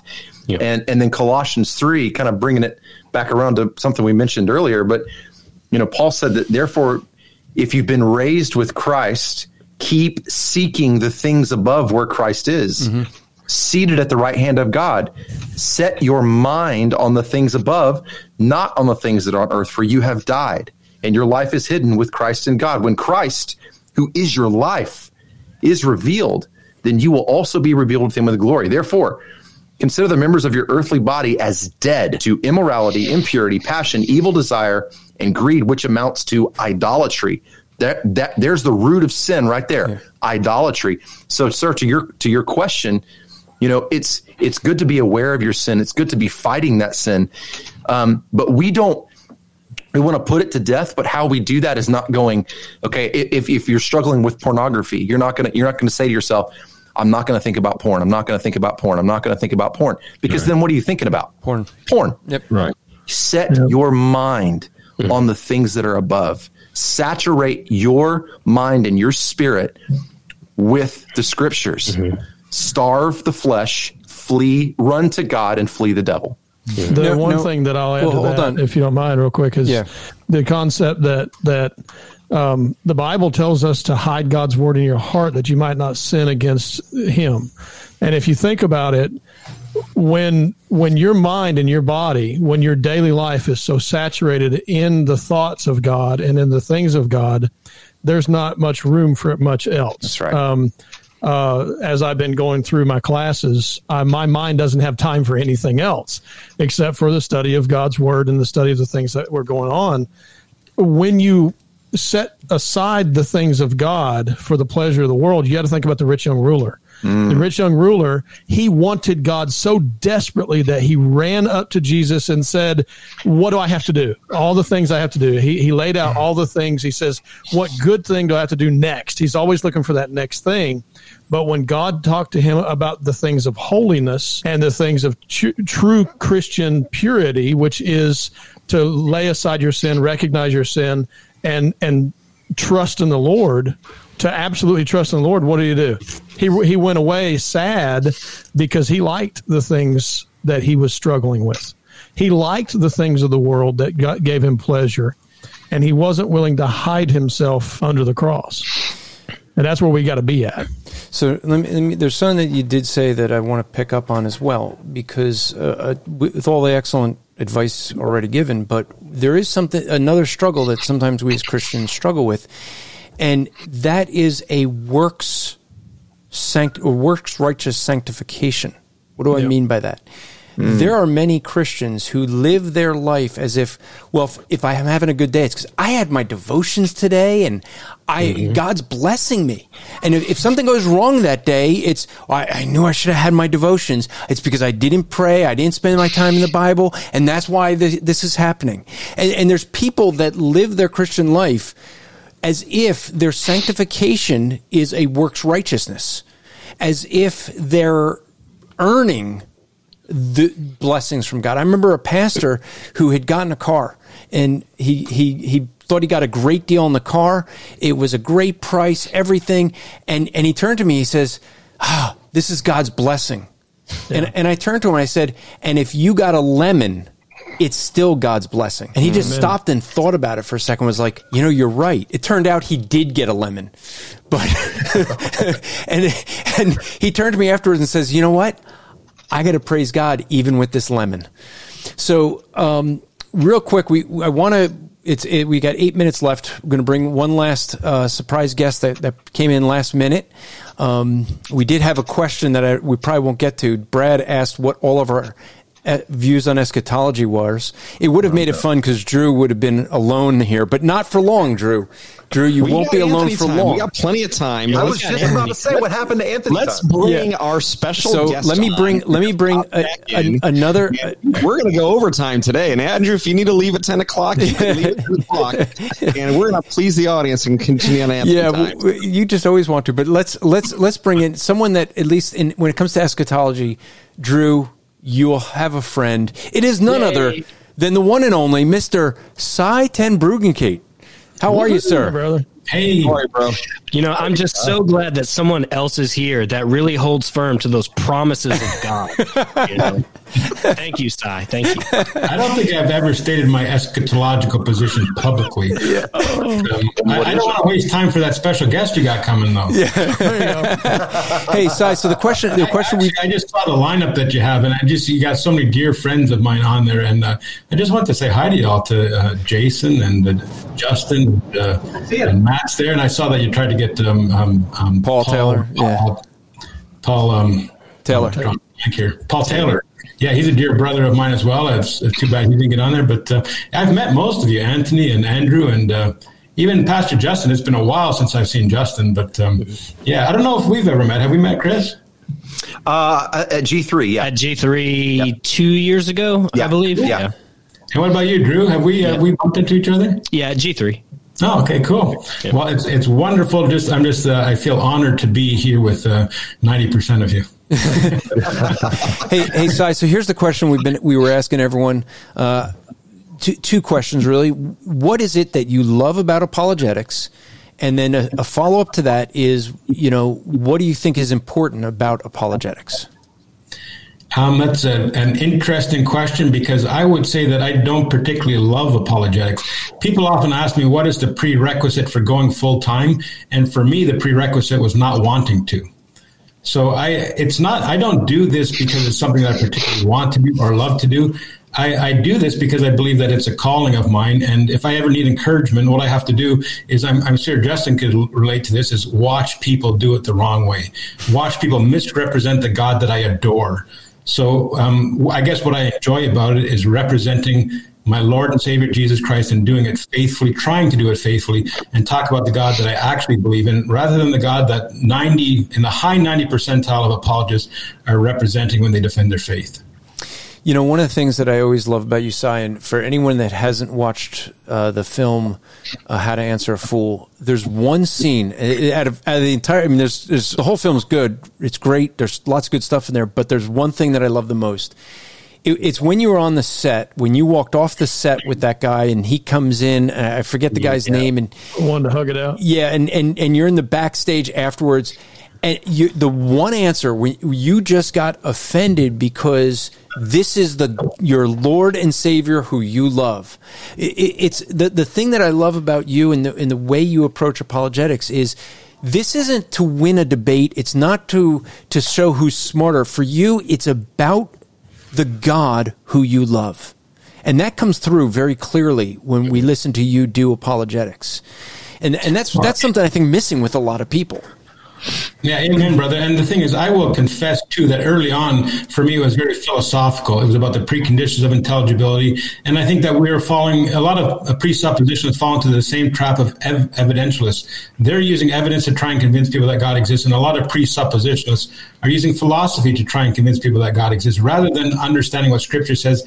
They already know and preaching the gospel to them. Right. And I say, I know why people ask me to come and speak at conferences because in John 10 27, Jesus said, My sheep hear Sye's, really good argument. the power of God into salvation is Sye's, great argument. No, it's the gospel. So the more I do this, the more I recognize the argument's already won, and I just go out there and try to love people and recognize that except for the grace of God, that's me. Mm-hmm. Yeah, that's right. Yeah, yeah, yeah, I think um, I, I, can't remember where I heard it from, but it was someone. Someone didn't want to debate you, Sye because they said all you do is you end up preaching the gospel. Well, that's right. all you're doing is preaching the gospel of the God that they already know exists. Yeah, I yeah. call that a complisalt or an implement. They try to compliment me. They try to insult me, but they end up giving me a compliment. yeah. I say he didn't come to debate; he just came to preach. And I say, yeah. Praise yeah, God. Yeah. yeah. well, it's, it's sort of like Ray Comfort. It, you know, he'll, he'll do he'll do any he'll get on debate anyone, and he doesn't care what the debate topic is. All he's going to do is share the gospel. That's mm-hmm. you know.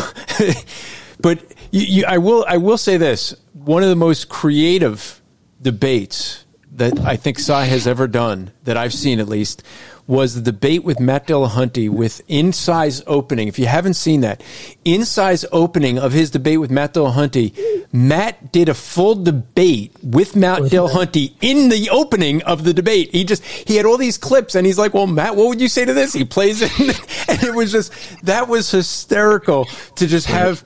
Here's Matt against Matt you know, what, what I think was great about that debate was in the question and answer period, the guy came up and he said, "Well, what do you say to all these other?" Uh, uh, faiths that you know, that would say you know the Quran is true, and Sye says, well, well, the Quran says the Bible's true, therefore the Bible's true, therefore the Quran is false. There you go. yeah, the Q and A it was very interesting. The thing is, it was a, a highly atheistic audience because they were actually charging for that debate, and I didn't want any Christians to be there. But um, it has almost a million views on YouTube now, and uh, hopefully, I preach the gospel faithfully. And uh, you know, I've heard of people that actually at least one person who watched it over and over again, and the Lord ended up saving them. Amen. So you know, that's that's an encouragement for me that. Um, in a situation, and that's one of the debates, especially where they say he didn't come to debate, he came to preach. But I did put a lot of work into that opening statement. Oh, you did. A lot of Matt Dillahunty's videos, and um, you know, but the thing is, again, we have to recognize that Matt Dillahunty is going to hell except for the grace of God. Yeah. And that's us except for the grace of God. And there are some foolish things that he said in those arguments in those debates. I get that, but I also, um, you know, have to recognize that except for the grace of God, that's me. Like I said, you know, sorry, we have someone in backstage who is said he, he grew up in a Christian home. I think he's he would say he's agnostic, but he he was even saying Matt lost that debate badly. Um, you know, it, it, was interesting. The two debates that I saw Matt Dillahunty do badly, the, the one with you and the one with Matt Slick. The one with Matt Slick, and, and I should say, I remember when you were prepping yeah. Sye for that opening, and it was a ton of work. You were like not talking to anyone back then because you were just like watching videos and hours and hours of videos. Matt Slick did a debate with Matt Dillahunty, which was classic because first off, Matt, I, I told him I thought he was nuts. He debated David Smalley one night and Matt Dillahunty the next night on two different topics. But it was interesting because one thing that that you know we tried to do was to get Matt Dillahunty to have to actually defend something, to take the pro of an argument. And it was hysterical because he's like, "Oh, I'm looking forward to this because this is, you know, this will be good. I am always ha- I'm always attacking. I never get the chance to defend." And when it came to the cross examination, he found out it was kind of hard, and he's like, "How about we just have a conversation here?" like, yeah, I actually watched that exchange with uh, the two Matts, and Matt Dillahunty actually brought me up, and I think, of course, negatively, he, I think he said something like, "You're not going to go outside Ten Bruggencate on me." I, I, will wear that. I, I, don't mind that at all. And you know, people should watch those debates. And the funny thing is that Christians still call into the show and engage him. But if they watch the debates that Matt Slick and myself had with him, they just have to bring out the things that were exposed in that debate. And and really, Matt Dillahunty should not have any other debates with the things that he admitted to. And you know, the folly of atheism, I think, was really exposed. Yeah, it, it, it, really is something that uh, he, he he went on to his show to, of course, praise it um, and let me just put up the link. This is the link. Folks have been asking for the link um, for the uh, video uh, from Grace Life, the uh, worship service on Romans 13. So I just put that up for you guys. If you want to copy that down, that's what it is. Um, I'll have it for those watching or listening later. I'll put it into the show notes. I, I don't want to dominate the time, but uh, you're talking about that pastor in Alberta, correct? Yeah. Yeah. And I don't know if you've been following my ministry at all recently, but my pastor as well was charged. He was fi- he was uh, given a ticket a few months ago, and just last week he was charged, and he's uh, facing very similar consequences. And I think he's been in touch with that pastor as well, and it's just been a real sure. tragic situation. So I, I, you know, it's not Canada that I come from anymore; it's Kanakistan. what, was the, what was the charge? Um, he was charged for breaking the COVID uh, regulations, from yeah. what I understand, because he continued to meet. And and the thing is, he um, will not pay any fines, and he said he'll go to jail if he needs to. And sadly, there's not a lot of people that are rallying around him. I think he's getting more more support from the U.S. than from uh, his contemporary or his counterparts in Canada, which is a real tragedy. I, I hope that changes, and I hope that this situation in Alberta brings more light to it, so that you know, people like you folks and people, you know, at social media, in social media, at least people are rallying around him. So it would be nice if people more in his physical location would do that. But um, it's been pretty sparse of late. Wonder how many social justicians are rallying yeah. around our brother yeah. James Coates up in Canada right now. Yeah. yeah. Sye, what is your pastor's name? His name is Stephen Richardson. Okay. And he uh, pastors Faith Presbyterian in Tillsonburg And uh, I've, I've shared a lot of uh, his stuff. He actually had an excellent blog post recently where he, he talked about uh, James Coates. And like I say, I believe they've been in touch. There's also another pastor um, just outside of Kitchener, and he's also been charged. And I guess the fines are just racking up, and they've been in touch with each other. So uh, it's a very small community. It's sad, you know. And, and of course, all of you, uh, most of you know that I'm Presbyterian. And my pastor, of course, he's Presbyterian as well but he sees a future of a dissolution of denominations and just like-minded gospel-centered people who will get together. And, I, and jokingly, months ago, I said we should start a new denomination, MDC, met during COVID. And somebody said, "Well, our MDC reform met during COVID." But um, but my pastor, actually, not jokingly, they've been talking with these like-minded pastors and thinking of having a denomination called We Meet. Yeah. yeah. Yeah, I mean, it, it is a thing where, unfortunately, we, we have a number of pastors who are standing up for the truth, yeah. and far too many. And you know, I don't know if you saw that uh, Chris and Drew and I did a show last night on uh, Pastor Coates and and what was going on up there. But the reality is, folks, do not think this is something that's just happening in Canada or just happening, you know, in to Grace Community Church.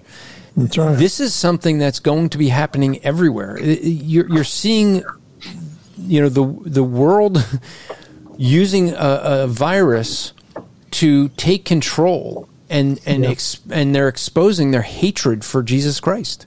Mm-hmm. They're exposing that they hate him with a passion. They hate everything that Jesus stands for. They hate everything that, that we see in the Bible, and they, they want it to be done. They want it to be gone, and they, they want every everywhere they can any any kind of resemblance to Jesus Christ they want removed. And and that's what you have. That's what you're seeing going on. You're you're seeing it with, as I said, with his pastor. You're seeing it with with Pastor Coates. You're seeing, you know, to some extent, you're seeing John MacArthur stand up to this and and winning. But you know, for for some of us that were planning to go to Shepherd's Conference, we don't feel like it was winning. Right. when, you, know, and if anybody listened, if you haven't listened to him yet, you need to listen to Pastor John uh, MacArthur's sermons from the 17th, 24th, and 31st. Yes. Yes. Because he said enough things in there that at some point it's going to come back to haunt him. yeah. the, the, I, I, I, and praise God for it, right? You know, we, we well, all you don't preach the gospel that doesn't offend anybody it's not the gospel, gospel of the Bible. That's right. So, you know, we got to preach and we got to teach, and, and that's it. Amen you know, to that. You so. know, there's a lot of churches that closed with COVID, and I think Justin, you had said there's a lot that we wish would just stay closed, like Joel yeah. Steens and yeah. Kenneth Copeland, like they could just stay closed. Stanley, yeah, yeah. But yeah. you know, we we need we need to rally around those who are standing up to say, you know, no, this is wrong you know, someone saying John Johnny Mack is a warrior. Yeah, it's it's it, we should all be warriors. That's the thing. Exactly. Yeah. Exactly. This, look, folks, this is not going to get easier. We we need to stand up on the truth. And guess what? They may say, "Hey, let's build a coliseum and get some lions." But you know what? The the blood of the martyrs is the seed of the church. I mean, this is what we end up seeing. Where so many, I, I remember reading in Voice of the Martyrs about a guy who he had escaped North Korea, got into South Korea, and he escaped, but then became a Christian. And he thought about all of the people in North Korea because there was no one sharing the gospel there. He actually put got back into North Korea for the sake of preaching the gospel yeah. and he got arrested. And the guards were torturing him. And you know what he was doing while the guards were torturing him? He was reciting scripture and praying for their souls. And mm. two of those guards got saved. One of them escaped to South Korea and told the story. This is what we have to look forward to. It The comfortable Christianity is is done with. Get we over it. Have to think about it. What's the what's the worst thing for us as the body of Christ? The worst thing for us is the best thing for us. Mm-hmm. Yeah. I mean, think about it. Every single one of us on this panel and every single biblical Christian you think about it. Oh, I'm going to go through persecution and trial and tribulation and pain and suffering. Uh, you mean to tell me that your your problem is that you're going to be counted to be worthy of suffering as your Lord was? You mean the worst day for you is that you're going to spend eternity in heaven with our Lord and Savior? You know that that's what people are so afraid of when they when they say I don't want this bad thing to happen or these these bad things. The gospel is going forth. The word of God is being proclaimed. The Lord Jesus Christ is is is winning souls Mm-hmm. because of the persecution that is going on, and it's going to get worse. And guess what? The worst thing for everyone that is is proclaiming the gospel is the best thing. We have eternal life with Christ. Well, Pastor Justin, look, man, it, it, you know, we- we're told right in Revelation that Jesus says, "I hold." Jesus says, "I hold the keys to death and to Hades." So, to your point, what's the worst thing that could happen to us? That I, I'm sorry, you want you want to kill me? To live Christ, to die, gain. Our greatest enemy in this life, to uh, the gentleman who was with Anthony, our greatest enemy is our own sin. That's our greatest enemy. Our greatest enemy, if we profess the name of Christ, is ourselves. Paul said to Timothy, Therefore, do not be ashamed of the testimony of our Lord or of me, his prisoner, but join with me in suffering for the gospel according to the power of God. And then Christ's words in the greatest sermon ever preached. Matthew chapter 5, verse 10. Blessed, blessed are those who have mm-hmm. been what? Persecuted for the sake of righteousness, for theirs is the kingdom of heaven. Obedience to Jesus Christ has a fruit. That fruit is persecution. Get ready for it.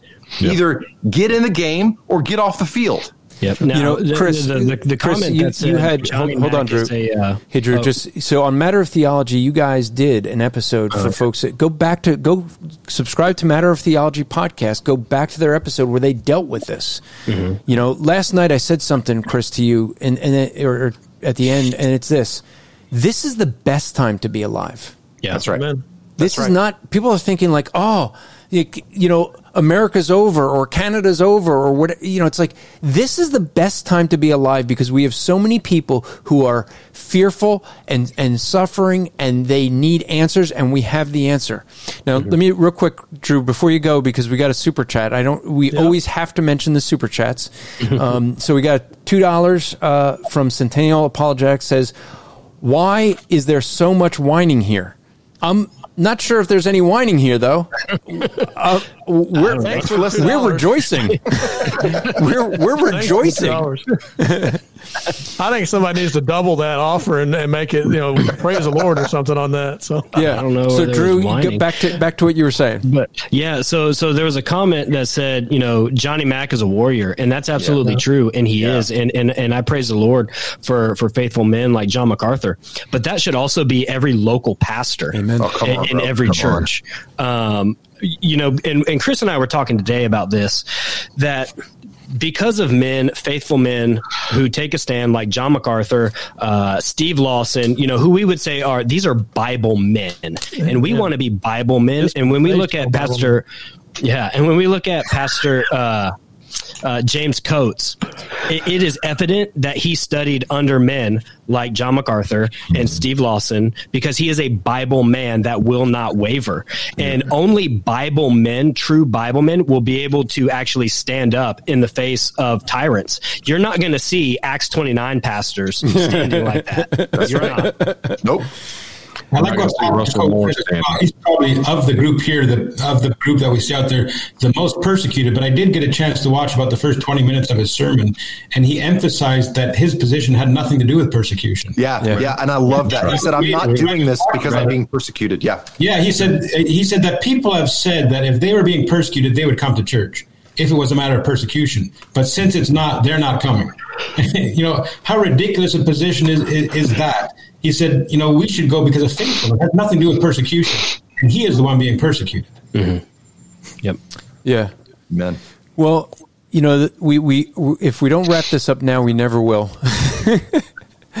but uh, I want to I want to thank uh, uh, Jason, Justin Peters, uh, Matt Slick, Sye Ten Bruggencate, Chris Huff, Drew von Nuven.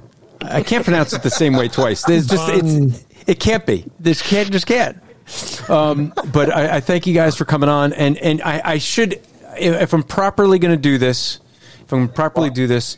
Well, uh, well, well, before you go, I have the best guest uh, of all tonight, and so uh, my you can get that. I'm well, take the thing, thing off there. Thank you. Hey, Julie. Guys. My wife wanted, you can put your, you can put the headphones on. The my wife wanted to say hi because she knows most of you guys here. Hi, so. Guys. So hey, Julie. You got to congratulate Andrew uh, because he had dinner bought for him. So, yeah. so what, I, what I what I have what I was going to do to end the show is here. Here's here's the soup that uh, the Matt because because Matt had to actually watch me eat the meal. He actually finally, after nine years, he finally bought me a meal. Sye, you right. missed it. You'll have to go back and watch. But but during the show, Matt had uh, DoorDash come to the house and I'm great. telling them that it's a wrong ah. address. I'm like, no, there's no one named Matt here, Matthew here. And I send her off. Matt's on the phone going, no, get back there. You're at the right house. And, and she's like, you know, she's putting the phone to me. And I'm like realizing it's Matt's voice. So Matt, Matt succeeded. So, so Matt, here's to you. You win. Matt bought dinner. So finally, yes. So side oh, always don't recalls our three-hour conversation at G three a few years ago so at one afternoon. So she references you all the time. It's just such a joy to see so many of my dear brothers here who I haven't seen for quite a while. But I want to know that I pray for a lot of you regularly, and, and I miss you guys. And um, yeah, we do the same. Pray, pray, for your ministries, and I'm looking forward to the next time that we can actually get together. Well, you well, come on anytime, Sye. Come on anytime. I know. I, I know. I pray for your oh, yeah. you and your ministry of theirs. I can't speak for the others, but I'm sure the others do too. I I pray for all you guys. Good. We need it. Yeah, we do. And now that I know Chris and Drew, we're praying for you guys as well. Thank, thank you. you Likewise. Well, I, I thank you guys coming on. This was definitely uh, a memorable 100th episode, uh, so I appreciate it. Um, and so until next week, next week we'll be here. To, next week, what we're going to do for folks, uh, Dr. Yeah. Silvestro and Justin and I will be, uh, that's Justin Pierce, will be dealing with the issue of the revelations that have come out with Ravi Zacharias. We want to talk about that. We want to not just talk about the, the sensationalism of what happened, but what we really want to do is kind of give some some guidelines you know, it, this came about because Dr. Silvestro was explaining how, how this wouldn't happen at Striving for Eternity because of the things that we, we have set up. There's, there's a lot more accountability, um, yeah. and that's by design.